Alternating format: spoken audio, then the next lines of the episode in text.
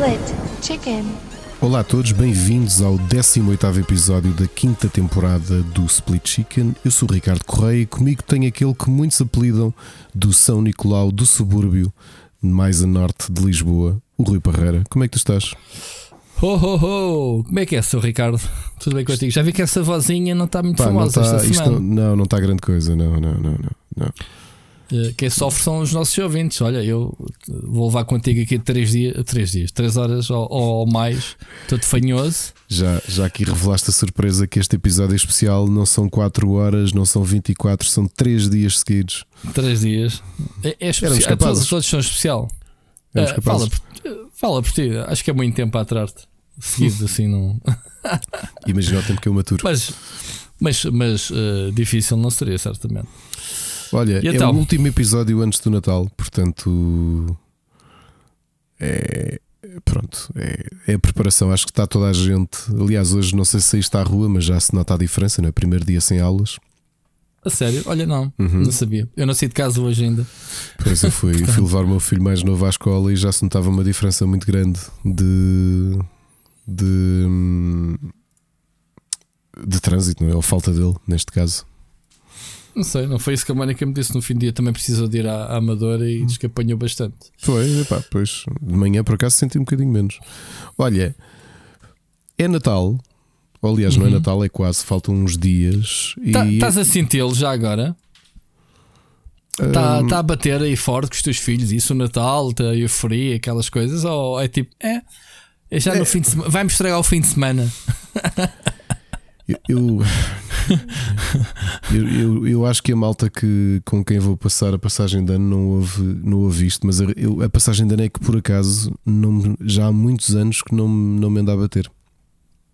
Até, e será que não deves Sinto-me- mudar as pessoas com que vais passar a passagem de ano? Por acaso vou passar com pessoas diferentes, tu até conheces muitas delas, mas hum, é, é, epá, não sei, fico muito.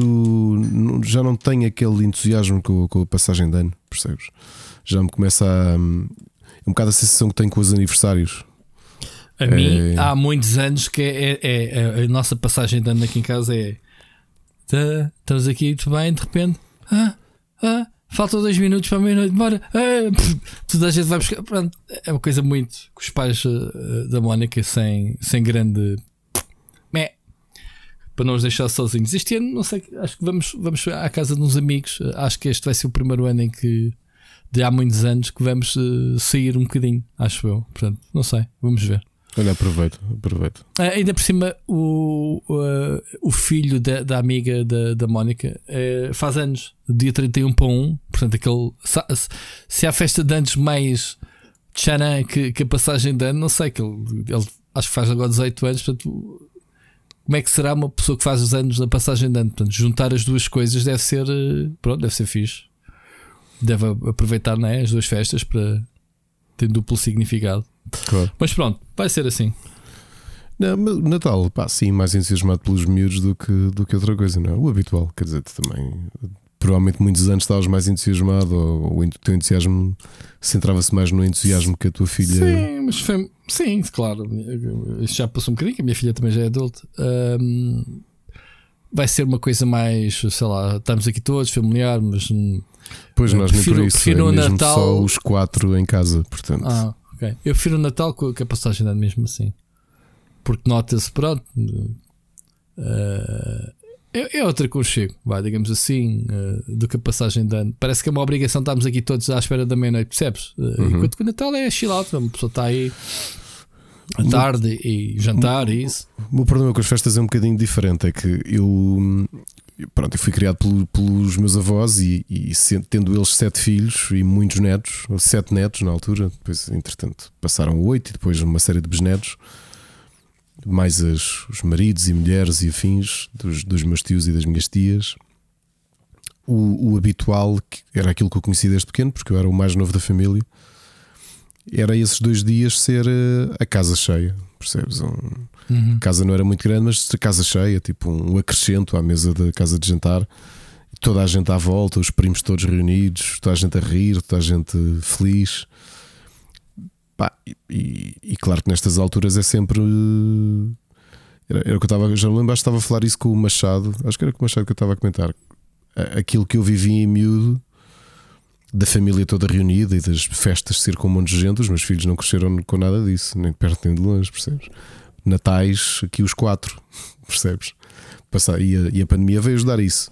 Sim, uh, antigamente havia mais essa.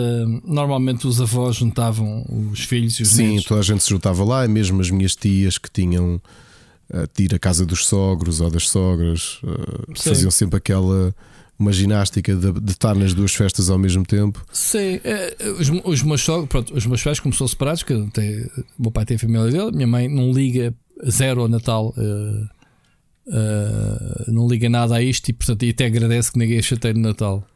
Um, do lado dos pais da Mónica, não tem muito essa tradição, uh, para já, porque a irmã da Mónica vai para um lado e nós estamos. Normalmente nós passamos sempre com os pais dela, ela passa com os sogros. Normalmente separamos assim. Não há aquela de juntar em casa, também não tem assim uma casa muito grande. Um, mais depressa nos juntamos aqui todos no, no dia seguinte, né, no dia 25, e fazemos aqui uma almoçarada toda, toda a gente possível do que propriamente a, a consoada. É, é muito recatada uma coisa. Eu, eu prefiro assim, sinceramente. Um, Pois, é pá, mas era o que eu te dizia, como, como, lembro, como lembro dessa, dessa realidade, uh, chegas a esta altura e começas a pensar as pessoas que já, que, já, que já não estão e as diferenças que as famílias têm, não é? desintegrarem-se muito. Aconteceu muito dos meus tios e das minhas tias reformarem-se. Acontece e, todo lado. E apesar de nós sermos todos de Lisboa, as minhas tias casaram com, com pessoas de outras zonas do país, então acabaram por ir, eh, depois da reforma, uh, saírem de Lisboa, percebes? Então tudo se fragmentou um bocado. Meu pai também não mora cá. E portanto, estes, estas festas eu lembro-me do que é que elas eram, e portanto, e acho também aquela coisa normal que à medida que os anos vão passando, vais, vais eh, ficando mais. Pelo menos a, a mim acontece-me ficar um bocadinho mais depressivo com. com a. Um, com, com a passagem dos anos. E a passagem de ano é aquela coisa que pá, agora de repente já é 2023, ou seja, aqueles anos todos que tu imaginavas que era uma coisa quase de ficção científica, tu já estás a viver. E então é isso. Hum, mas olha, é assim, ficamos mais velhos. É, é isto, assim. soa muito, isto soa muito, muito depressivo já este início de programa, bolas. É, a mim, sinceramente, é como eu digo, não, não, não me aquece muito nem me arrefece, não, não é algo que viva o Natal. Desde pequeno nunca fui assim muito habituado. Lá está, ainda agora acabei de dizer que a minha mãe não liga nenhuma. Isso contribui, obviamente, um bocado com, com, com o meu estado de espírito. Uh, obviamente que a minha mulher e a minha filha revivam isso, mas não, sinceramente. Uh, como calha um fim de semana, eu continuo a dizer, estragou o fim de semana, né? Uma pessoa sai da rotina de fim de semana porque pronto, é Natal e depois logo a seguir vai trabalhar. Eu por acaso não, mas uh, é um, o Natal ao fim de semana acho que é péssimo porque é, ganhas pá, é, ou, é, ou, o Natal, pronto, não está a render nada, né? o feriado no, no, no, fim de semana não, não é prolongado, nem, nem é uma ponte. Eu acho que há de ser pior assim. para a maior parte das pessoas é a passagem de ano, porque eu acho que muita gente tira férias na na semana entre o Natal e o Ano Novo. Pois, pois, vai ter que ir aos 5 dias porque não há pontos, não, não, há, não há Sim, nada. não há pontos, então segunda-feira, dia 2, ainda tu estás um bocado é. a relaxar da passagem de ano, não é? Sim. Malta que Eu vai para, também, não, também não trabalho nesse dia, mas pronto, No dia 2? Não, não okay. trabalho. Ok. mas pronto, olha. olha, Queria, queria antes de começarmos o programa, obviamente, falar um bocadinho dos Patreons. Eu estou um bocado triste, já há duas semanas não recebemos mensagens. Eu não sei se o pessoal se esqueceu, se há uma cena chamada mensagem do ouvinte, mas uh, não sei se ninguém tem nada para dizer. Nem, nem uma... Agora estavas a falar de Natal, uma mensagenzinha de Natal. Acho que ano passado fizemos um programa de Natal quase toda, toda à conta dos nossos ouvintes, não foi esse? Pois não foi. foi de Natal. Foi, foi.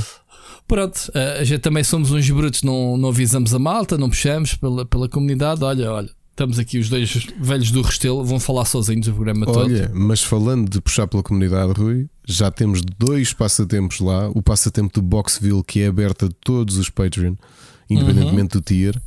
Uhum. E depois aquilo que nós queríamos, por isso é que demorou um bocadinho mais a trazer God of War Ragnarok para PS5. Uhum. Já lançaste, isso já está lançado. E ainda, uhum. tu tinhas dito aqui uma coisa curiosa. E ainda, e ainda portanto, enquanto, enquanto estiverem a ouvir isto, já está lançado, porque eu estive esta tarde a preparar o passatempo. Tinhas falado aqui de ter um passatempo que trouxesse alguns dos jogos do IndieX e também alguns dos jogos que temos feito review no, até no teu canal, no Split Screen. E portanto vai sair um. Neste momento está um bundle de 27 jogos para PC. Muitos deles são finalistas do IndieX e, e pronto. E, e também é um mime para. Hum, para os nossos 27 jogos são, são pouquinhos. São pouquinhos, É, são- isso é uh, winner takes all ou como é É, que, winner é takes all. Winner takes all. Fogo. Temos três passatempos grandes, quer dizer, isto, isto vai ter que ser eh, bem distribuído pela malta, não é? É, portanto, isto agora até soa mal de falar aqui do Elder Paiva, que tem sido. Como é que se chamava? É o Papa Concursos, não é? Ah, epá, se há alguém que se esforça, os outros Claro, não. claro, claro, claro. Não, Isto, não, isto é o pessoal que vota uns nos outros, não é? Claro que sim. Então, Pá. O Elder Paiva, eu acho que tu deves ser um bocadinho mais velho, ou acredito eu. eh, a partir de agora és o nosso engenheiro Luís Almeida. ah, esse é o Razer. O Razer é que é o Papa Concursos, pá. Mas o Razer não, ah, mas o Razer não é Patreon. Não é Patreon, mas ele, ele é que se calhar não sabe que existe os, os passatempos Do do- Rubber ele já ganhou uns, uns quantos. Já, Já, Pá, mas ele- mas a o gente nosso- brinca com ele que ele, ele ganha muitas edições de colecionador e não sei o quê de, de todo lado. É O impressionante. nosso, o nosso engenheiro Luís Almeida, aqui do, do Split Chicken, é o Elder, o Elder Paiva. Ok, ok, ok. E são todos bem-vindos. Portanto, temos É aqui três, três passatempos, então. ahm, Aproveitem. aproveitem bem, é uma, uma prendinha boa para este para este Natal ou, ou pelo menos para o início do ano. Ah, e deixa-me aqui mandar então, aproveitando um shout ah, a todos, o agradecimento especial, obviamente, por mais um ano que está a acabar e o pessoal continua connosco. Ricardo, nós já temos o podcast desde 2019, significa que vamos entrar no ano 4 do, do podcast. Ah, outro dia caiu-me isso à realidade. E- E nem sei se foi em 2019, eu acho que sim, não foi? Foi em 2019, portanto, ano 4.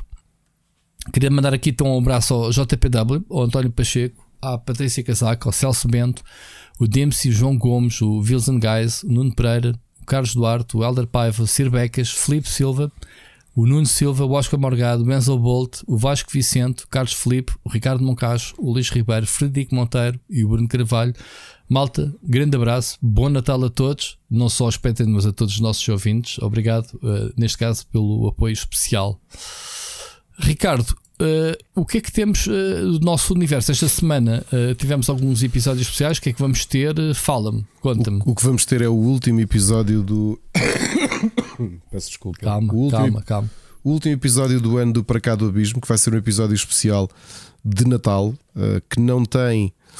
ehm, que, que provavelmente eu vou estar a gravar com esta vozinha muito, muito, muito bonita. E que é um episódio que não vai ter 10 músicas, mas como episódio especial vai ter 16 músicas. E aviso já aqui, porque já, já fiz esse preâmbulo. É um, um episódio, não vamos ter as histórias das bandas, mas vamos ter as histórias ah, de cada uma das 16 músicas, porque elas são todas músicas de Natal. Mas eh, Mas que provavelmente. prog, prog, De tudo. Va- Há, vamos há- ter há da, músicas de tudo. da há popota e essas coisas? Não, não, não. Há músicas de Ok. todos os géneros, a maior parte delas muito pesadas.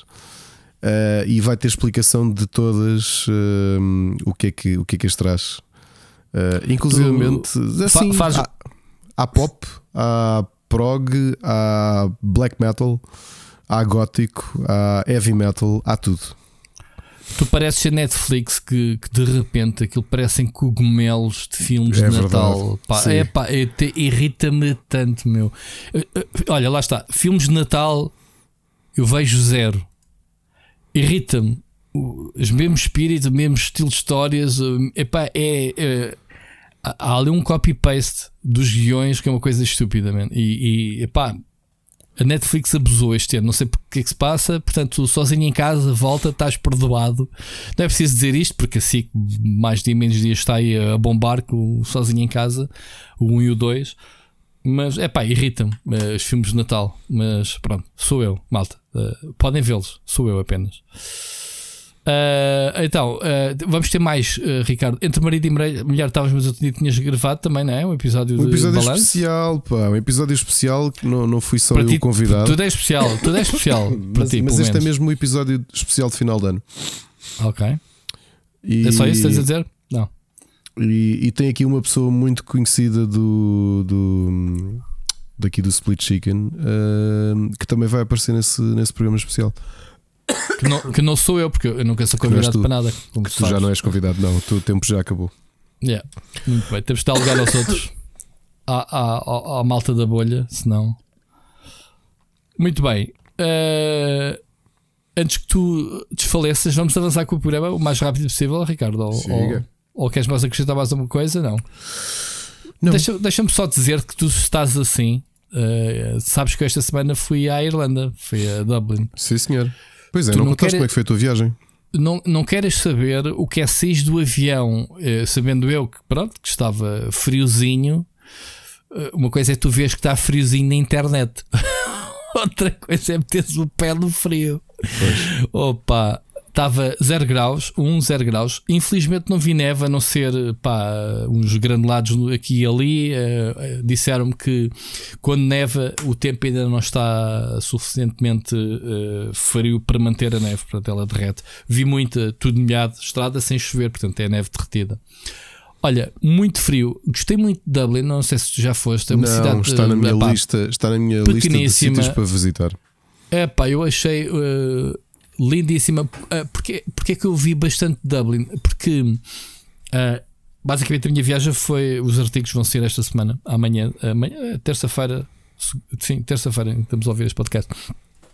Fui ver startups uh, de Dublin porque eles têm um, um grande centro de empreendedorismo e, e, e Altice fez este ano um, os prémios de inovação uh, que faz todos os anos, mas este ano convidou a Irlanda, o, o, o centro de, de startups da Irlanda e, trouxe cá algumas. Uma delas até ganhou cá um prémio. E eu fui lá ver então o ecossistema de startups uh, da Irlanda e andei a saltitar de um lado para o outro. Portanto, foi das viagens que eu fiz em que pá, cada, cada tive pá, umas 10 entrevistas e cada uma quase foi num sítio diferente. Então andei de táxi de um lado para o outro. Portanto, a cidade é pequeníssima, basicamente íamos explicando e, e andámos a pé um bocadito e íamos passando por vários sítios uh, da Irlanda, posso dizer que estive no Trinity College, que é uma das do, dos, dos, do, das universidades mais conhecidas, não é? Uh, eles têm lá até um laboratório vivo, né, botânico do Darwin, com amostras deles, que eu por acaso não entrei para ver, mas está lá. Vi uma raposa a passar no meio dos estudantes. Qual é a probabilidade de estás na escola e vês uma raposa a passar por ti? Lá é grande. Lá é grande, já. Mas eu vi, eu assim, está ali uma raposa olhar para um pombo e assim, ah, é normal, isso parecem gatos, tipo raposas, ok. Um, e então uh, achei a cidade muito gira, o povo é muito afável, um, uh, são completamente diferentes dos britânicos, é impressionante. Uh, imaginares né, que a Irlanda é, parece que é tudo Reino Unido, não é? Uh, ainda não fui à Escócia, mas uh, não é, não. aquilo não tem nada a ver, nada a ver com a Inglaterra, não, não tem nada a ver. Uh, Dublin, é, aliás, eles próprios dizem que são muito parecidos com, com Portugal. Sim, e por várias razões. muito connosco. Sim. Um, epá, gostei, gostei bastante. Eu, é uma, até fiquei assim: epá, temos que lá ir outra vez. Não achei uma cidade que fosse uma cidade barata em si, mas. mas pá, gostei bastante, muita, muita igrejazinha aqui e ali, lá está, parecido com Portugal, muito uma cidade muito horizontal, os prédios não são muito altos, uh, pá, é muito giro, muito giro mesmo, gostei. E pronto, é isto. Uh, mas agora o tempo, pá, um, estava mas é um frio, Ricardo, um frio seco. Não é aquele frio que, como aqui tens uma rabanada de vento que se entra pela roupa e tu congelas. Está-se é, bem, é um friozito uh, que até consegues, uh, se estiveres agasalhado, obviamente, tolerar. Percebes? Uh, muito engraçado. Gostava muito de ter visto neve que nevasse, mas não foi. Só achei que tu agora apanhavas o, o, embalo de teres ido a Dublin hum. e aproveitavas e vias Dairy Girls no, na Netflix, vais gostar à brava da série. Porquê? Que é que tem? Aquela série que eu te disse que é passada nos anos 90 durante o final da, da disputa com o IRA. É uma Ah. comédia muito bem escrita, Sim, mas sim, na, na zona rural da Irlanda. E aproveitas Ok. e vês porque vais adorar, porque é aquele espírito, eu acho que eles não têm. E a forma como eles falam dos ingleses, porque há um personagem que é. Há um primo de uma delas que é inglês, e como deves imaginar, toda a gente o trata mal, não é? El- Eles dizem que até o humor são parecidos com, o Estava-me a contar um, um, um dos executivos, um CEO lá das empresas, a dizer: Ah, quando eu estive agora nos prémios em Lisboa, no hotel pediram-me o cartão de crédito eh, e justificaram dizendo. eh, eh, let me see your credit card before you go wild with the, the mini bar in the, in the room. So, ele disse: é pá, tipo, nunca me tinha, ninguém me tinha chamado a atenção, tipo, para, ser maluco com, com perder a cabeça com, com o bar, com o minibar e, e pronto. Ele diz que gostou de- dessa resposta. Eh, Era aquilo que se esperaria na Irlanda. Percebes? Uhum. então eh, identificaram-se com o nosso humor. Muito bem, Ricardo, vamos avançar então eh, com as notícias. Eu esta semana temos algumas coisas eh, giras. Notícias da semana. Começando, obviamente, com o Mundial. Eu, eu vi um post teu, quer dizer, o É Mundial verdade. mais corrupto. O que é que se passa, Ricardo? com- É verdade. com- com- a gente sabe que, que eh, a FIFA entregou de bandeja o Blatter e isso, pronto, foram corrompidos. Mas vamos esquecer isso e vamos nos focar no Mundial em si. Correu bem, não foi ninguém preso, morreram dois jornalistas, mas acho que não tem nada a ver com, com nada, né? Até ver, até ver, vamos ver. Uh, não, ver. O, que, o que eu acho, uh, todas as palavras que tanto a FIFA como o próprio hum, o- os próprios monarcas do Qatar falavam sobre ah, isto era tão giro o Messi ganhar cá o, o Mundial. Ah, foi? Andaram a dizer Sim. isso. Ok. É assim, a Argentina bateu o recorde de penaltis a favor uh, da história dos mundiais. Todos tivemos penaltis, todos tiveram. Até Portugal, Mas- o gol de Ronaldo foi de penalti. Mas Mas Os penaltis da, da Argentina eram o primeiro, pen, o primeiro golo e a primeira parte, ou seja, aquilo que desbloqueou os jogos dele foram, foram penaltis. Epá, e aquela, aquela Mas situação houve- da Holanda, eu não, Oh, oh. essa, essa eu não vou esquecer. Oh, Ricardo, não Diz-me. vi nenhum jogo da Argentina e eu, Eu acho que foi a seleção que vi mais jogos. Não, eu, não. vi, eu, eu vi alguns. eu comecei ao contrário. Eu vi quase todos os jogos da Argentina. Não vi nenhum jogo da Argentina que eles não se sofressem até ao fim. Seja fosse com a Holanda, fosse. Tá pá, bem, mas este mesmo jogo assim a França foi o assim- melhor jogo de, de um Mundial de há muitos anos. Quer dizer, é- é- foi um esse- jogo de essa- malucos. Essa é outra. Ou não? Espera, essa Ou é não outra. foi? Primeiro, foi, foi, foi. Eu estava aqui a ver E a Argentina dominou a primeira parte. Dominou, portanto, sim, senhor. E a segunda eh, parte, o. Mbappé teve a carregar aquele Claro, jogo às costas. Claro, claro. O rapaz joga. Joga muito. Joga. E não marcou o quarto gol. Meu Deus, quando ele entra pela área a fintar todos, faltou-lhe joga só. tanto, tanto. Bem, o que é que eu te ia dizer?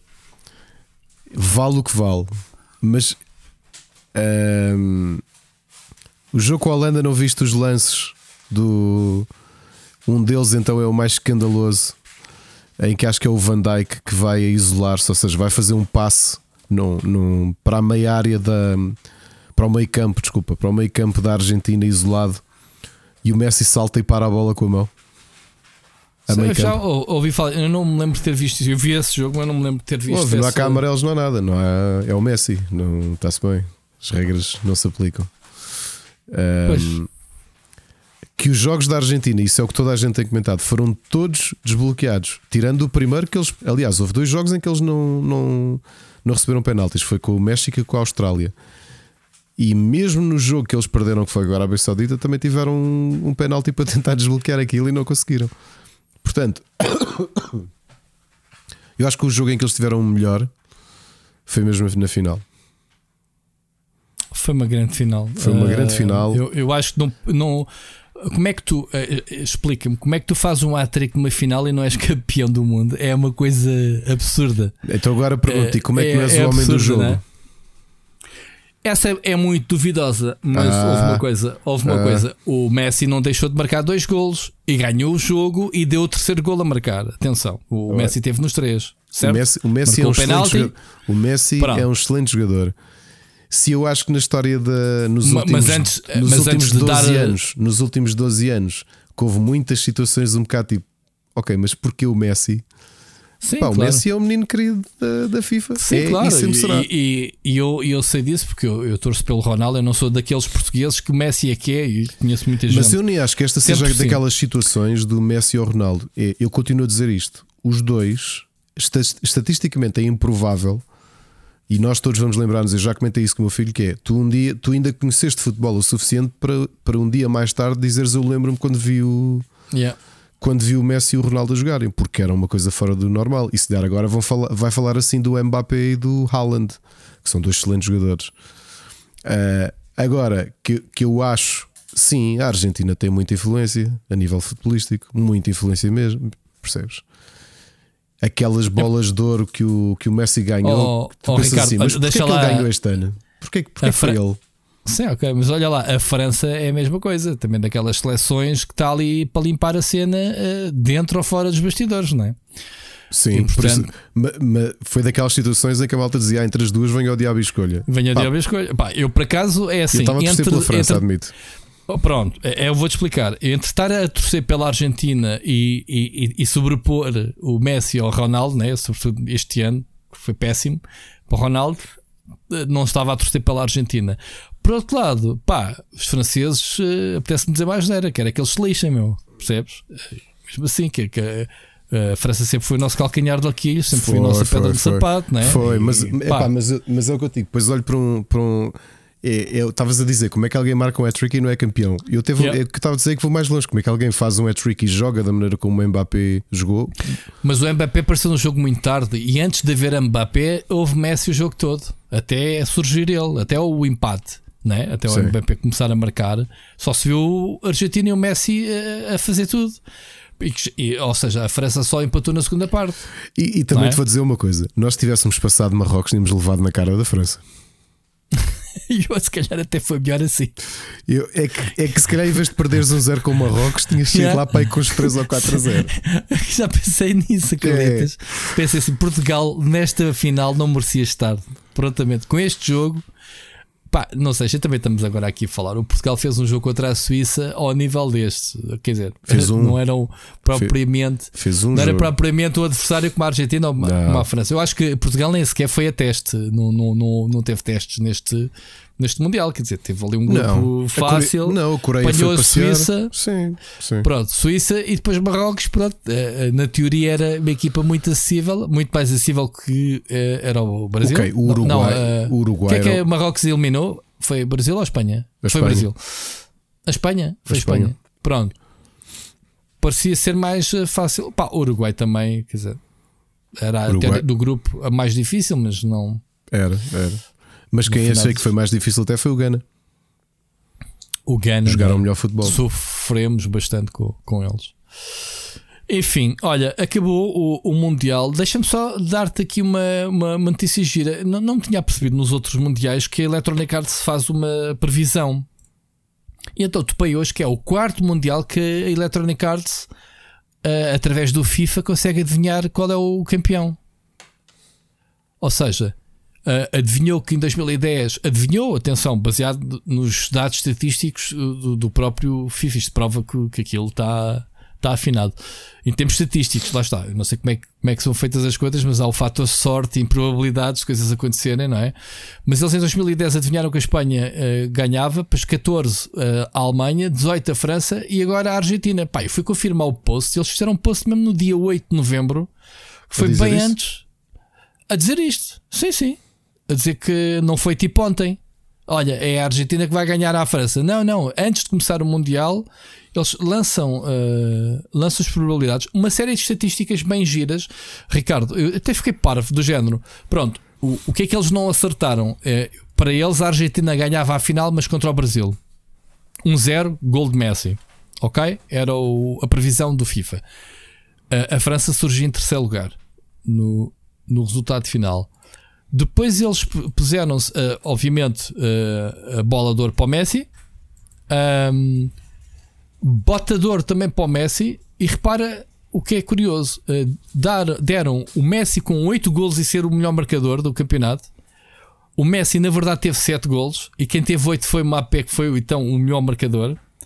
Uh, eles davam o Depay da, da Holanda em segundo lugar com 6 gols e o Mapé também com 6 gols, mas, mas, com mais jogos do que o Depay, então um, atribuíram-lhe 6 gols. Isto o FIFA. Ainda, ainda, ainda colocaram o Ronaldo e melhor, o 3 gols e, o assim, Bernardo, assim, e o Bernardo Silva o Bernardo também Silva, com 4 gols, sendo que sim. o Bernardo Uh, eu que acho que ele é um ótimo jogador, foi dos jogadores mais fracos da nossa seleção e foi titular os jogos de ano. Yeah. Uh, portanto... Outra estatística foi as luvas de ouro. Uh, aí eles não, não apontaram umas quatro candidatos, sendo que um deles era o Rui Patrício de Portugal, que nem sequer calçou as luvas né, nos jogos, nunca jogou, penso eu. Para não, Ricardo, não, não jogou. Não jogou, não. olha, outra injustiça que, que, E já agora o Fernando Santos já foi. Já, já foi. foi. de velinha. Pois é, já foi de vela. Mas vai com, vai com os bolsinhos cheios, podia aproveitar para pagar aquilo que deve às finanças. Eu acho que deve, deve aproveitar. Acho que vai ser ela por ela o que ele tem a receber. Portanto, espero que sim. Era espero bonito. que pague. Era Pagues bonito. tudo o que deves. Ah, é bonito não, tem que dar o exemplo. Então, isto é só tem meter ao exemplo, tem que nos pagar a todos. agora, o, o, Messi também andou a fugir ao fisco. Não foi preso que não calhou. Não é? Pois e o. Ronaldo também teve os seus problemas com o Pois é, fisco. senhor. Se bem que não são bem ele, são, os, são as pessoas que estão à volta. Ahm, olha, o Nicolas Cage também. Pois foi. E o Wesley Snipes esteve preso mesmo. Ah, esse foi bem preso? Yep. Fogo. Uh, pronto, uh, e, então uh, eles diziam que dos guarda-redes que, a- a- estarem aqui quatro, né? o Rui Patrício, o, o Alisson brasileiro, o, o Livakovic da Croácia, portanto, mas que o favorito era o Emiliano Martinez por causa de jogar mais jogos, eles deram a Argentina como vencedor e então era o favorito dos quatro para ser. Pá, é engraçado, não é? É engraçado ver esta estatística de FIFA. uh, muito interessante, quase a acertar no número de gols e tudo. O que eu achei impressionante foi isso. Esteve quase, quase a acertar. Uh, obviamente, sendo o Messi o grande vencedor que foi. Já agora quem diria, desculpa lá o, o, a mensa- o comentário paralelo, mas é habitual. Como é Uhum. que o Snipes consegue aguentar o Stallone, Demolition Man, consegue aguentar uma série de vampiros na série Blade e é o IRS é que o entala e ele teve preso 3 anos. Ah, pode perguntar ao El Capone, que foi a mesma coisa. Exatamente. Exatamente. Portanto, é o departamento mais brutal dos Estados Unidos. ainda. Podes roubar, podes matar, podes não sei o quê, Mas mas, mas ele não, faz- não mas ele roubas ao fisco. Não, não, ali a questão é que ele, ele era muito inteligente, ele tinha tudo. Tu viste isso no como é que se chamava o filme? Com o Os Sean Intocáveis. Connery, os Intocáveis, com o Sean Connery e o Kevin Costner, né? Uhum. em que te mostram que ele pá, que, que, que, a FBI não conseguia pegar, pegar nele Não de maneira nenhuma. E de Não. repente, Não. olha, não pagaste os impostos. Yeah. Tão básico, Yeah. não Parece básico, mas sim. yeah. Se dá prisão, é prisão, é prendê-lo.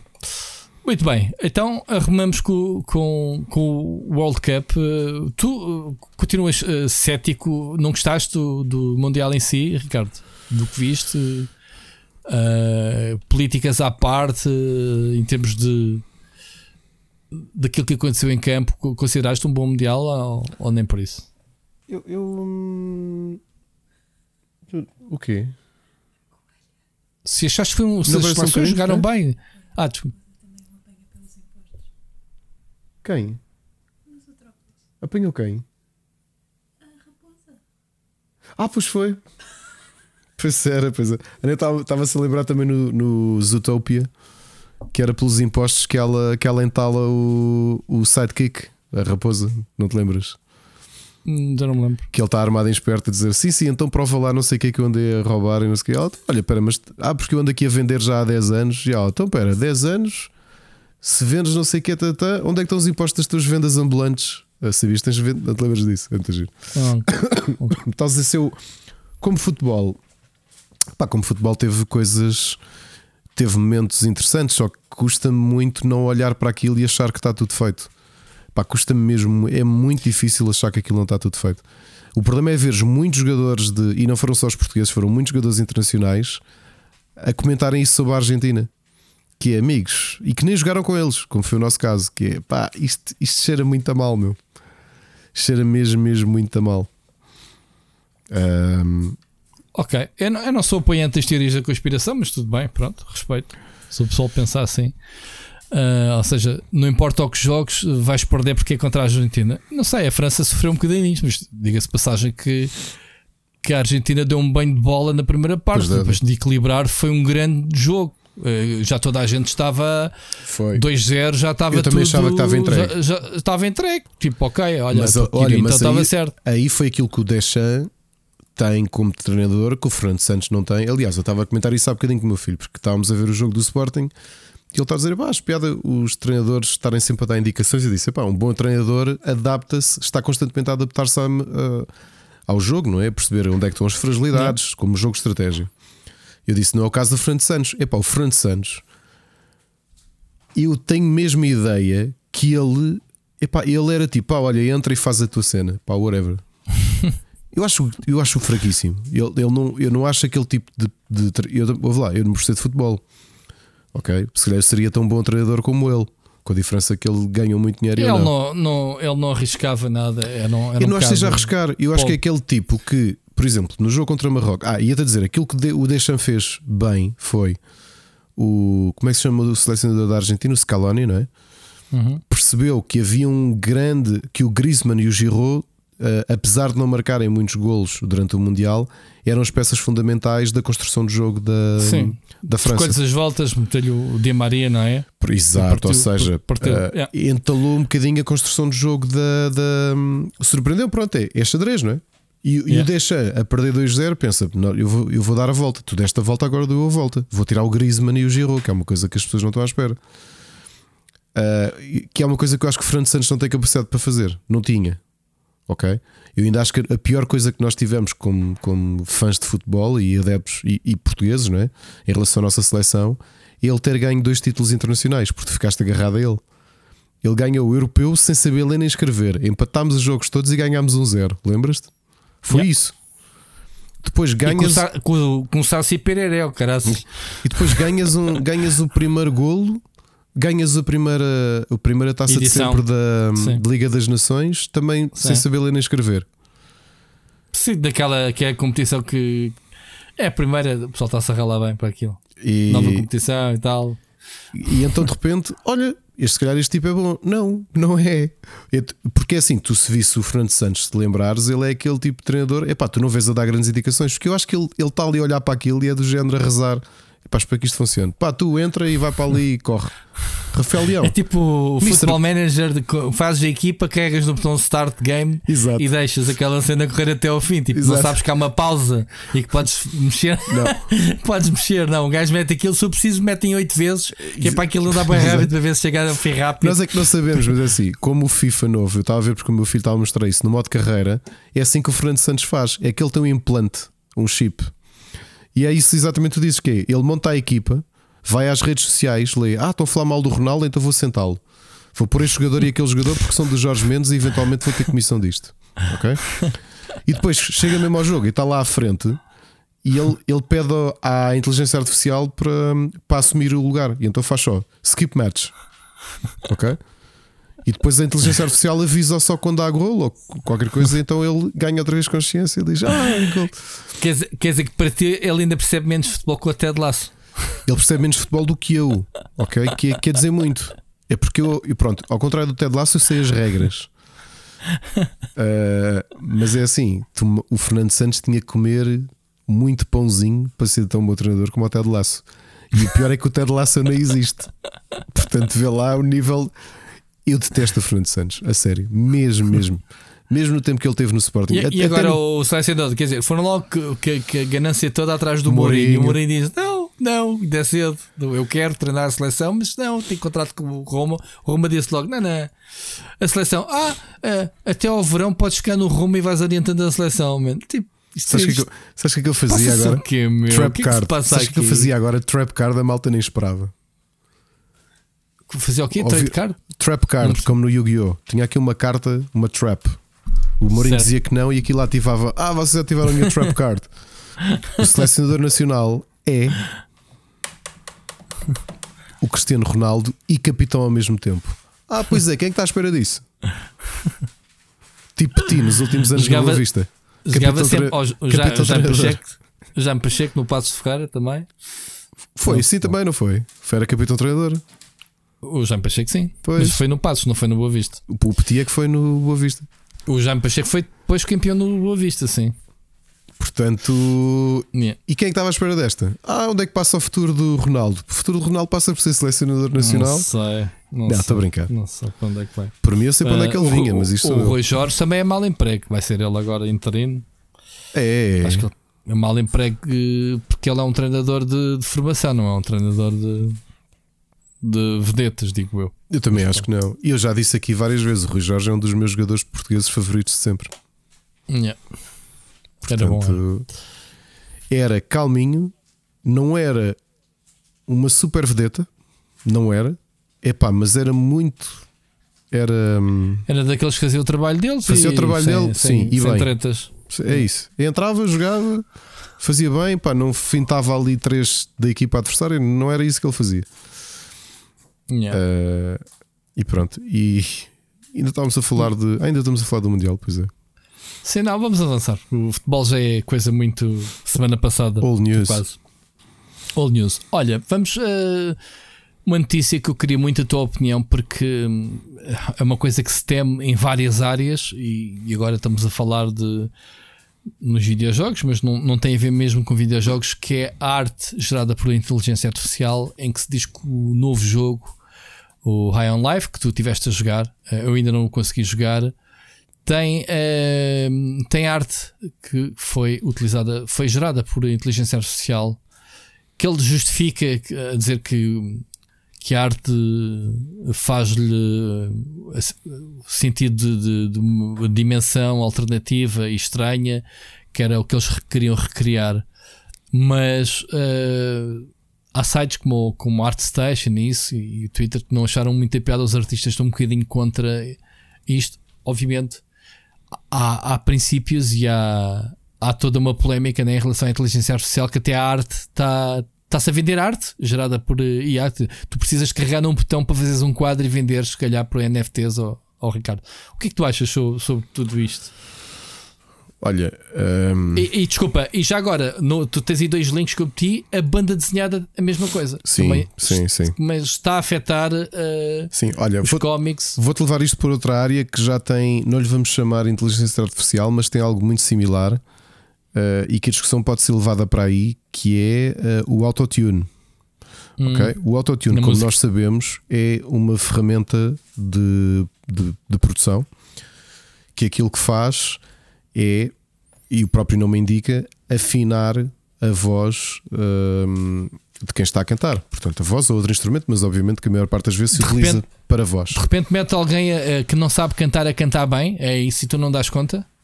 Sim, porque tu estás a olhar para hum, tu estás a olhar para, para a escala e tu consegues pegar naquele, naquela nota que a pessoa deu a meio tom acima e puxá-la para baixo. Ou então permitir, porque o autotune o que faz também é reconhecer-te a melodia e, as- e- e as melodias têm uma escala associada, portanto, imagina isto trocando por miúdos.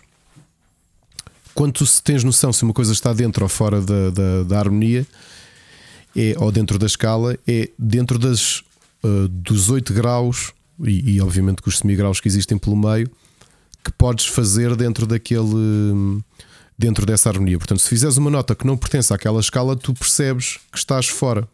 Ok? O que o autotune faz é a partir daquilo que é a base melódica, normalmente o sintetizador, porque é mais fácil de, de- de reconhecer, uh, acertar a voz começou-se a tornar muito. Já era uma coisa que era usado, mas quando o autotune passou a não ser disfarçado, como aconteceu, por exemplo, no Believe da Cher, em que foi usado mesmo como eh, efeito. Ok? E novamente, a Cher é uma grande voz. Ok? Nem nem sequer estamos a falar de, de correção. Aquilo que se começou muito a criticar é que de repente o autotune já tentava a Maria Leal, do qual tanto se fala, se tentarem ouvir uma música dela, percebem que ela está completamente, está mesmo cheia de autotune e não se disfarça, porque neste momento já se aceita, ou a pop aceita o, auto, o som do autotune, que é muito característico, não é? Que tu notas que é pouco natural, que é o aquele. O eco, né? Assim, uma coisa esquisita. Tu notas que torceste a, a nota não é natural, Sim, ou seja, sim, sim. humanamente tu não consegues fazer aquilo. Quando alguém que tem agilidade vocal para fazer aquele tipo de corrida, que é aquilo que se chama, não é? Quando tu consegues fazer um- ou, ou fazes um intervalo, o intervalo é natural porque é feito com o teu corpo, é com os teus músculos e a passagem do ar. Quando é, quando é por autotune e assumir, tu ouves, não é? Que tem aquele. Como, como ela fazia, não é? Agora estou todo lixado. Aquele do you believe, não é? Aquele. Sim, sim, sim, sim, sim, sim. Pensar Vias a onda, aquela onda não é natural, ok? Pronto. Uhum. O que acontece é, é, tu pegaste naquilo que era um- uma ferramenta ah, que permitia fazer ligeiras correções em pós-produção, porque é normal, pá, toda a gente tem pequenas correções que são necessárias fazer, ok? Ah, um, mesmo um excelente cantor.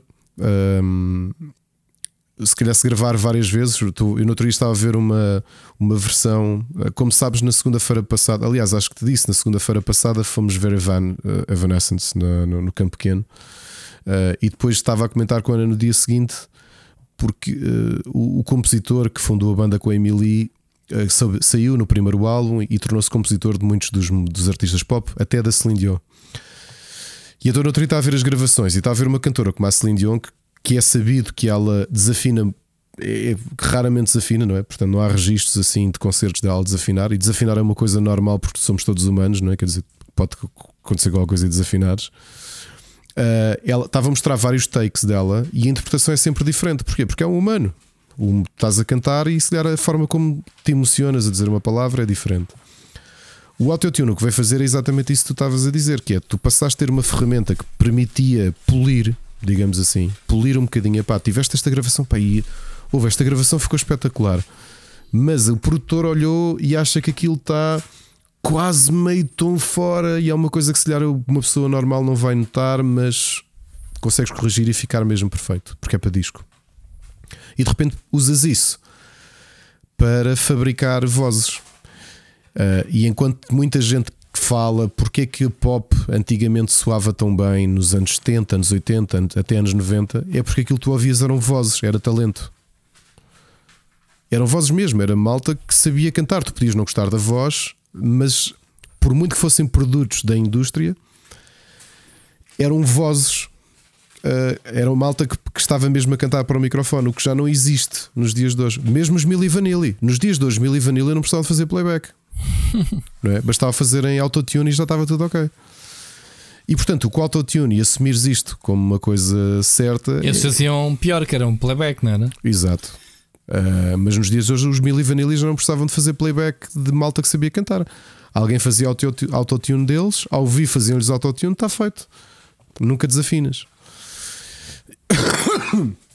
Portanto, tiveste o autotune na música que eu acho que em muitos aspectos estragou a música pop.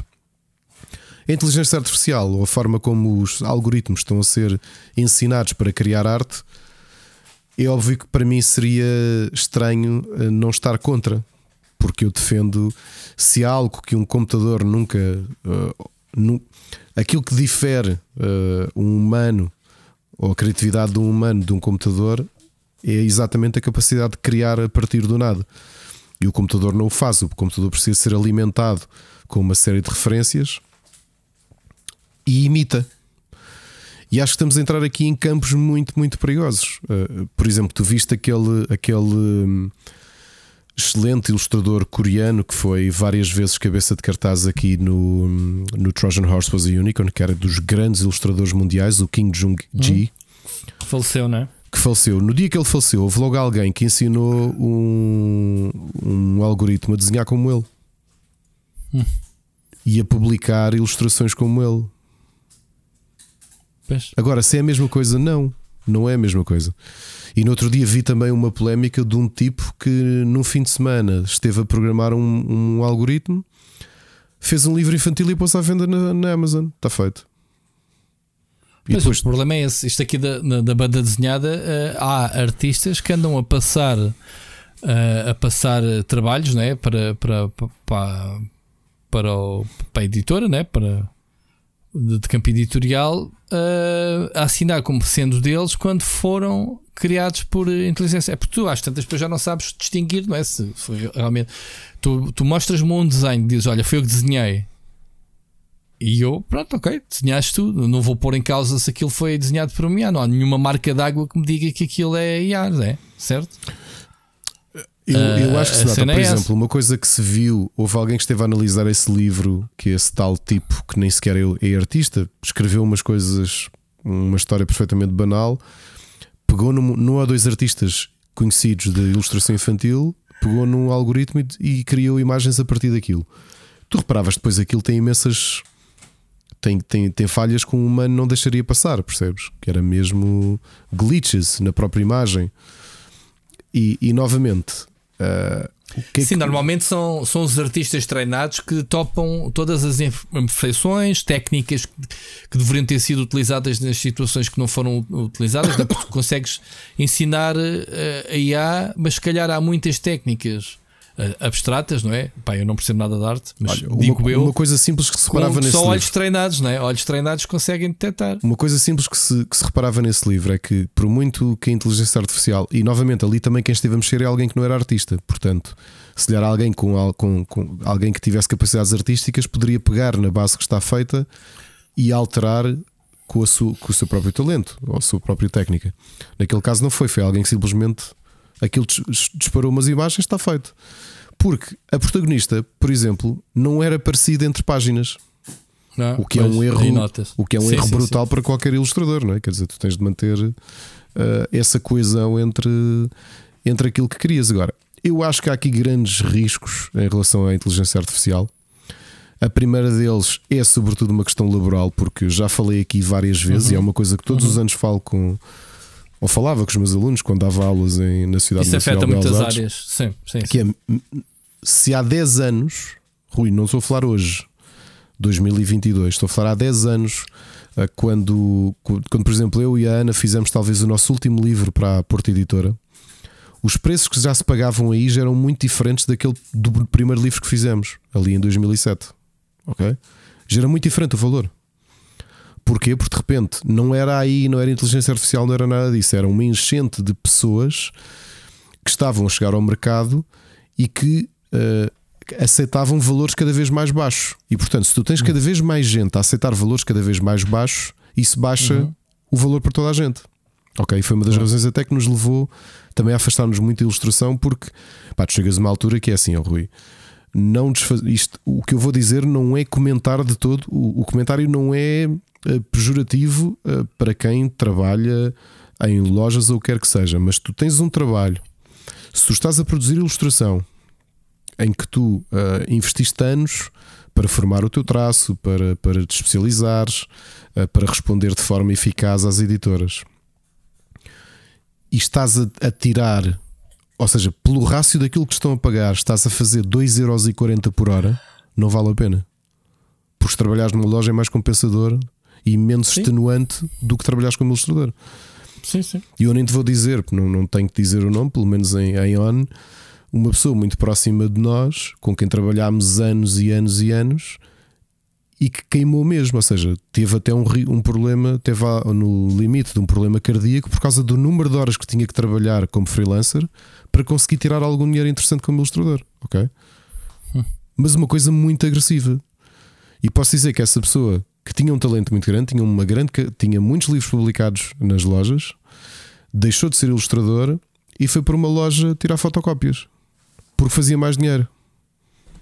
É ridículo. Pois. Não estou a brincar, isto é mesmo, mesmo, mesmo, mesmo a sério. E nos dias de hoje está no armazém a pois. carregar encomendas e não vai voltar. Mas, olha, Estás a perceber? Olha, Pronto, isto, isto não foi agora, foi há 10 anos. Agora, o que acontece quando tu tens, uh, quando tu tens, porque aqui temos um risco muito grande. Eu já disse esta frase várias vezes, porque até era uma frase que eu repetia a muitos, de, repetia aos meus alunos todos os anos, que me afetou pela positiva quando era, quando era quando eu era miúdo e quando era adolescente. O Todd McFarlane dizia que se tu queres ser bom, imita os melhores. Mas o imitar os melhores, na perspectiva que eu, na conversa que eu dava aos meus alunos, é se há uma série de autores que tu admiras, estuda-os, copia-os, ou seja, olha para o desenho deles, para as ilustrações deles e, e desenha, ou, ou, desenha tu porque ao desenhares vais estar a fazer uma análise de, e, e, aprender o que é que tu gostas neles e portanto vais estar a crescer. Eu, eu, eu vejo no meu, no, no meu traço Uh, há duas, três pessoas que eu cresci a, a, a, a, imitar e a estudar e a venerar e que eu acabei por, por incorporar coisas deles. Isto não é a mesma coisa que, que uma inteligência artificial, porque a inteligência artificial, o que tu dizes é: está aqui, estão aqui 30, 40, 50 imagens deste ou 100 imagens deste, deste artista, agora faz igual. Ok. Uh, isto está a criar vários problemas. Esse que eu tinha dito do, do do King Jong-ji teve esse problema, que é ele acabou de morrer e já estavas a ver, ah, em homenagem a ele, temos aqui imagens novas no podem comprar uh, de, que nós fizemos com a AI. Não, isso não, isso não é certo, isso não é, estás a perceber? Sim. Diz-me só uma coisa, imagina uh, tu tens um, um, estás a fazer um jogo né, e os teus recursos são estupidamente limitados, não tens dinheiro para pagar a um, a um artista, já nem digo para, para desenhar personagens, para desenhar cenários, e tu utilizas cenários, nem que sejam numa primeira fase placeholder gerados por IA. Achas que isso é correto, mesmo assim? De apoio em, em circunstâncias? Acho, acho, acho que porque, porque é assim. Uh, usares como, usares como apoio parece-me uma ferramenta como outra qualquer, como o autotune é uma ferramenta na música. Porque se tu, se tu reparares, tu uh, olhares para vertical slices de, de, de, alguns jogos em que, não tendo arte original, se utilizam assets, muitos uhum. deles de shareware. Certo. Uh, Parece que com... já viste isso em vários sítios, não é? Sim, com placeholders, ou seja, tu, tu, tu vês uma vertical slice ou um protótipo e, e aquilo foi feito com foi feito com assets gratuitos do, do, do Unreal ou do, do Unity, ok? Uh, agora a diferença é tu trabalhares em cima daquilo, tu valorizares, uh, valorizares o trabalho dos artistas e, e valorizares o teu próprio trabalho, no meu entender, ou seja, tu teres Quantos casos, vamos olhar só para os videojogos, quantos casos de videojogos é que são sucessos, sobretudo porque os olhos, e passem a expressão, comem? E quando eu digo os olhos comem, quer dizer que houve um cuidado muito grande para se contratar bons artistas, bons diretores de arte, eh, para tornar aquele jogo algo único. Eh, a inteligência artificial não consegue fazer isso. A inteligência artificial consegue imitar o que já existe. Ok? E se tu crias como tendência para poupares dinheiro fazeres tudo à base de inteligência artificial, ou seja, gostas muito de determinado jogo, gostas muito do, do Keikai Kotaki, eh, que tem um traço único como concept artist da, da ArenaNet. Gostas muito do trabalho dele e ele todos os anos ganha prémios uh, na Spectrum, por exemplo, de melhor concept artist do, do, do ano. E dizes isso a uma, dás isso a um a uma inteligência, um algoritmo e diz agora vá, agora produz aí coisas como o Kekai Kotaki. Não é a mesma coisa, não é o Kekai Kotaki, percebes? É, um, é alguém imitar o Kekai Kotaki. Ok. Eu acho que o equivalente a isto, deixa-me pensar, é como tu. Uh, tu queres ver os. Queres ver os Queen ou queres ver os God Save the Queen? Sim, estou a perceber. É, eu, eu, aliás, por não querer ver o God Save the Queen, eu, a partir do momento em que o Freddy morreu, também deixei de acompanhar os Queen. Portanto, não, feliz, infelizmente eles nunca vieram a Portugal com, com o Freddy. Têm vindo cá. Não, não quer saber. O que... Estás a falar o God Save the Queen é a banda é de homenagem. banda tributo, é assim. Já estava a falar, já estava a falar da. Os próprios Queen neste momento são uma banda de tributo. Porque ter, ter só o, o, o o Roger Taylor e o Brian May, e depois tens um, um, um baixista e um, e um, um vocalista convidado, esquece, né? É que é, esta história do. Pronto, já tu foste tu que trouxeste o assunto e foi precisamente o. O Justin Roiland, o co-criador do High on Life, que, que, que, implementou ou que utilizou arte uh, gerada por inteligência artificial no, no jogo. Não é? Desculpa, epá, tô... estou a dizer, foi o, o, um artigo, ou aliás, uma coisa que soube há poucos dias, um, ehm, que o, o, próprio Justin Roiland, o co-criador do High on Life, admitiu que Sim. utilizou arte gerada por inteligência artificial no, ele, ele, just, jogo. ele justificou que, que utilizou para criar uh, uma, uma, realidades alternativas do jogo. É assim, eu não, não sei o que é que ele quis dizer com isto, que eu não joguei o jogo. Uh, tu jogaste, não, não sei o que é que ou pergunto eu se era preciso inteligência artificial para criar o que é que quer que fosse num jogo de cenários, quer dizer, sempre se criou tudo o que era cenários em jogos sem IA e parece-me uma justificação um bocado parva, a meu ver. Não sei, Ricardo. É isso? Sentes? Não. É, sinto, epá, sinto que eu dizia, que é um risco muito grande do ponto de vista laboral, porque nós sabemos os abusos que normalmente existem com artistas, não é? A quantidade de horas brutais que têm de trabalhar, o, a nível de pagamento. Se se tornar uma moda, uh, de repente podes simplesmente cortar em departamentos de arte. É isso. Pegas em algoritmos, ensinas um. Olha, quero um jogo com este aspecto e ele começa a debitar assets. É isso. O, o problema, Ricardo, é que se isso servir como shortcut para reduzir pessoas, as editoras vão utilizar, de certeza. E este aqui do.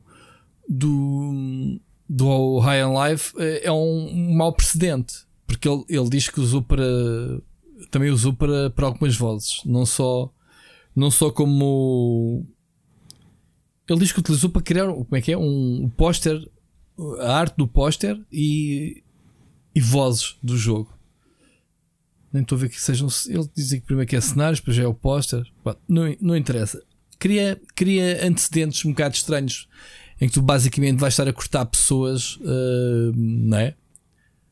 Uh, eu acho que a IA pode ser utilizada em muitas funções, não para trocar diretamente. Ou seja, para mim, a inteligência artificial tem que ser usada uh, para uh, cortar tudo aquilo que sejam ações repetitivas. Ok? Coisas em que tu estás ali o dia todo a fazer a mesma tarefa, não precisas, pode, podes te libertar para fazer outras coisas mais interessantes. Percebes onde é que eu quero chegar? Uhum.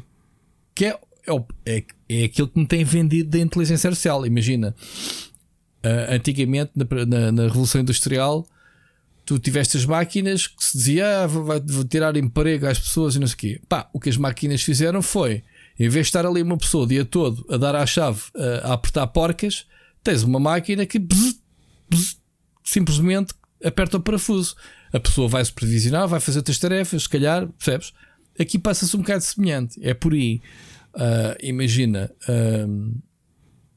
há coisas que tu fazes, por exemplo, cenas de, na banca, finanças, processos são todos iguais. Aquelas tarefas de preencher, uh, percebes?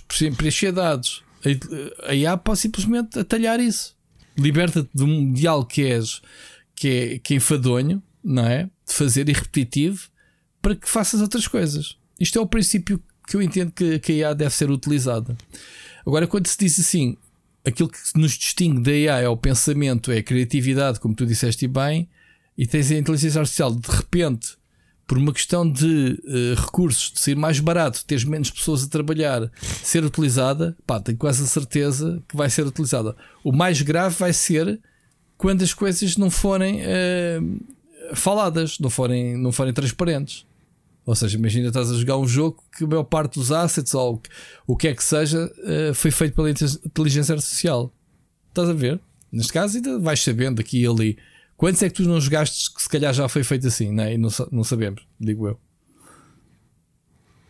Agora, Percebes? É, aqui, a, aqui a, a questão é: uh, se viermos a usar a geração de imagens de inteligência artificial como base para os artistas trabalharem, eu acho que são ferramentas como todas as outras. O Photoshop existe uh, e eu lembro-me de ter imensos de falar com imensas pessoas que, que achavam que o digital era um substituto ou que vinha aqui não sei o que em relação aos em relação a alguns meios tradicionais, eu não acho. Acho que há espaço para tudo. Tens é de saber como é que utilizas, como é que um artista ou como é que um criativo utiliza a tecnologia a favor da sua criação. Isso é uma coisa, outra coisa é substituir, ok? Yeah. Porque, por exemplo, tu já tens, eu, já, eu digo-te, já, os últimos tempos reais gargalhadas uh, com, com uma experiência que tem feito também, porque isto é, falamos tudo de machine learning, sobretudo. É, o que está uhum. aqui no, no cerne disto é machine learning. Claro, claro. O que em alguns aspectos pode parecer bastante assustador. Mas nota-se que um computador dificilmente vai ter o tato de um ou a criatividade de um, de um humano, percebes? Uh, eu posso estar aqui a dizer isto e daqui a 10 anos ouvir este podcast e rir-me com, com a forma como conseguimos ser enganados Uh, eu espero que não, porque uh, quer dizer então que, que os humanos são obsoletos. Quero acreditar que não. E queria dizer o exemplo que, que tenho visto. Há pessoal que se anda a divertir a escrever uh, scripts de séries ou de filmes com inteligência artificial. Epá, e eu rio à gargalhada porque aquilo que sai é tão absurdo, muitas vezes, que nem os, pá, nem os argumentistas de, do, do, do pôr do sol escreveriam uma coisa daquelas, percebe? São mesmo coisas aleatórias, ou seja, o, o, o que a inteligência artificial está a fazer é pega numa série de dados e tenta criar uma coisa nova a partir dali, mas utiliza bocadinhos, infere coisas que, que não é aquilo que o humano faz. O humano consegue criar a partir do nada. É claro que podemos discutir aqui. Eu ouvi, passei anos a discutir isto na, na faculdade e até depois dela nenhum de nós é tábula rasa, portanto, ninguém cria a partir do, realmente a partir do zero, porque nós não vivemos estanques na nossa vida e temos sempre influência de imensa coisa para criar. Claro.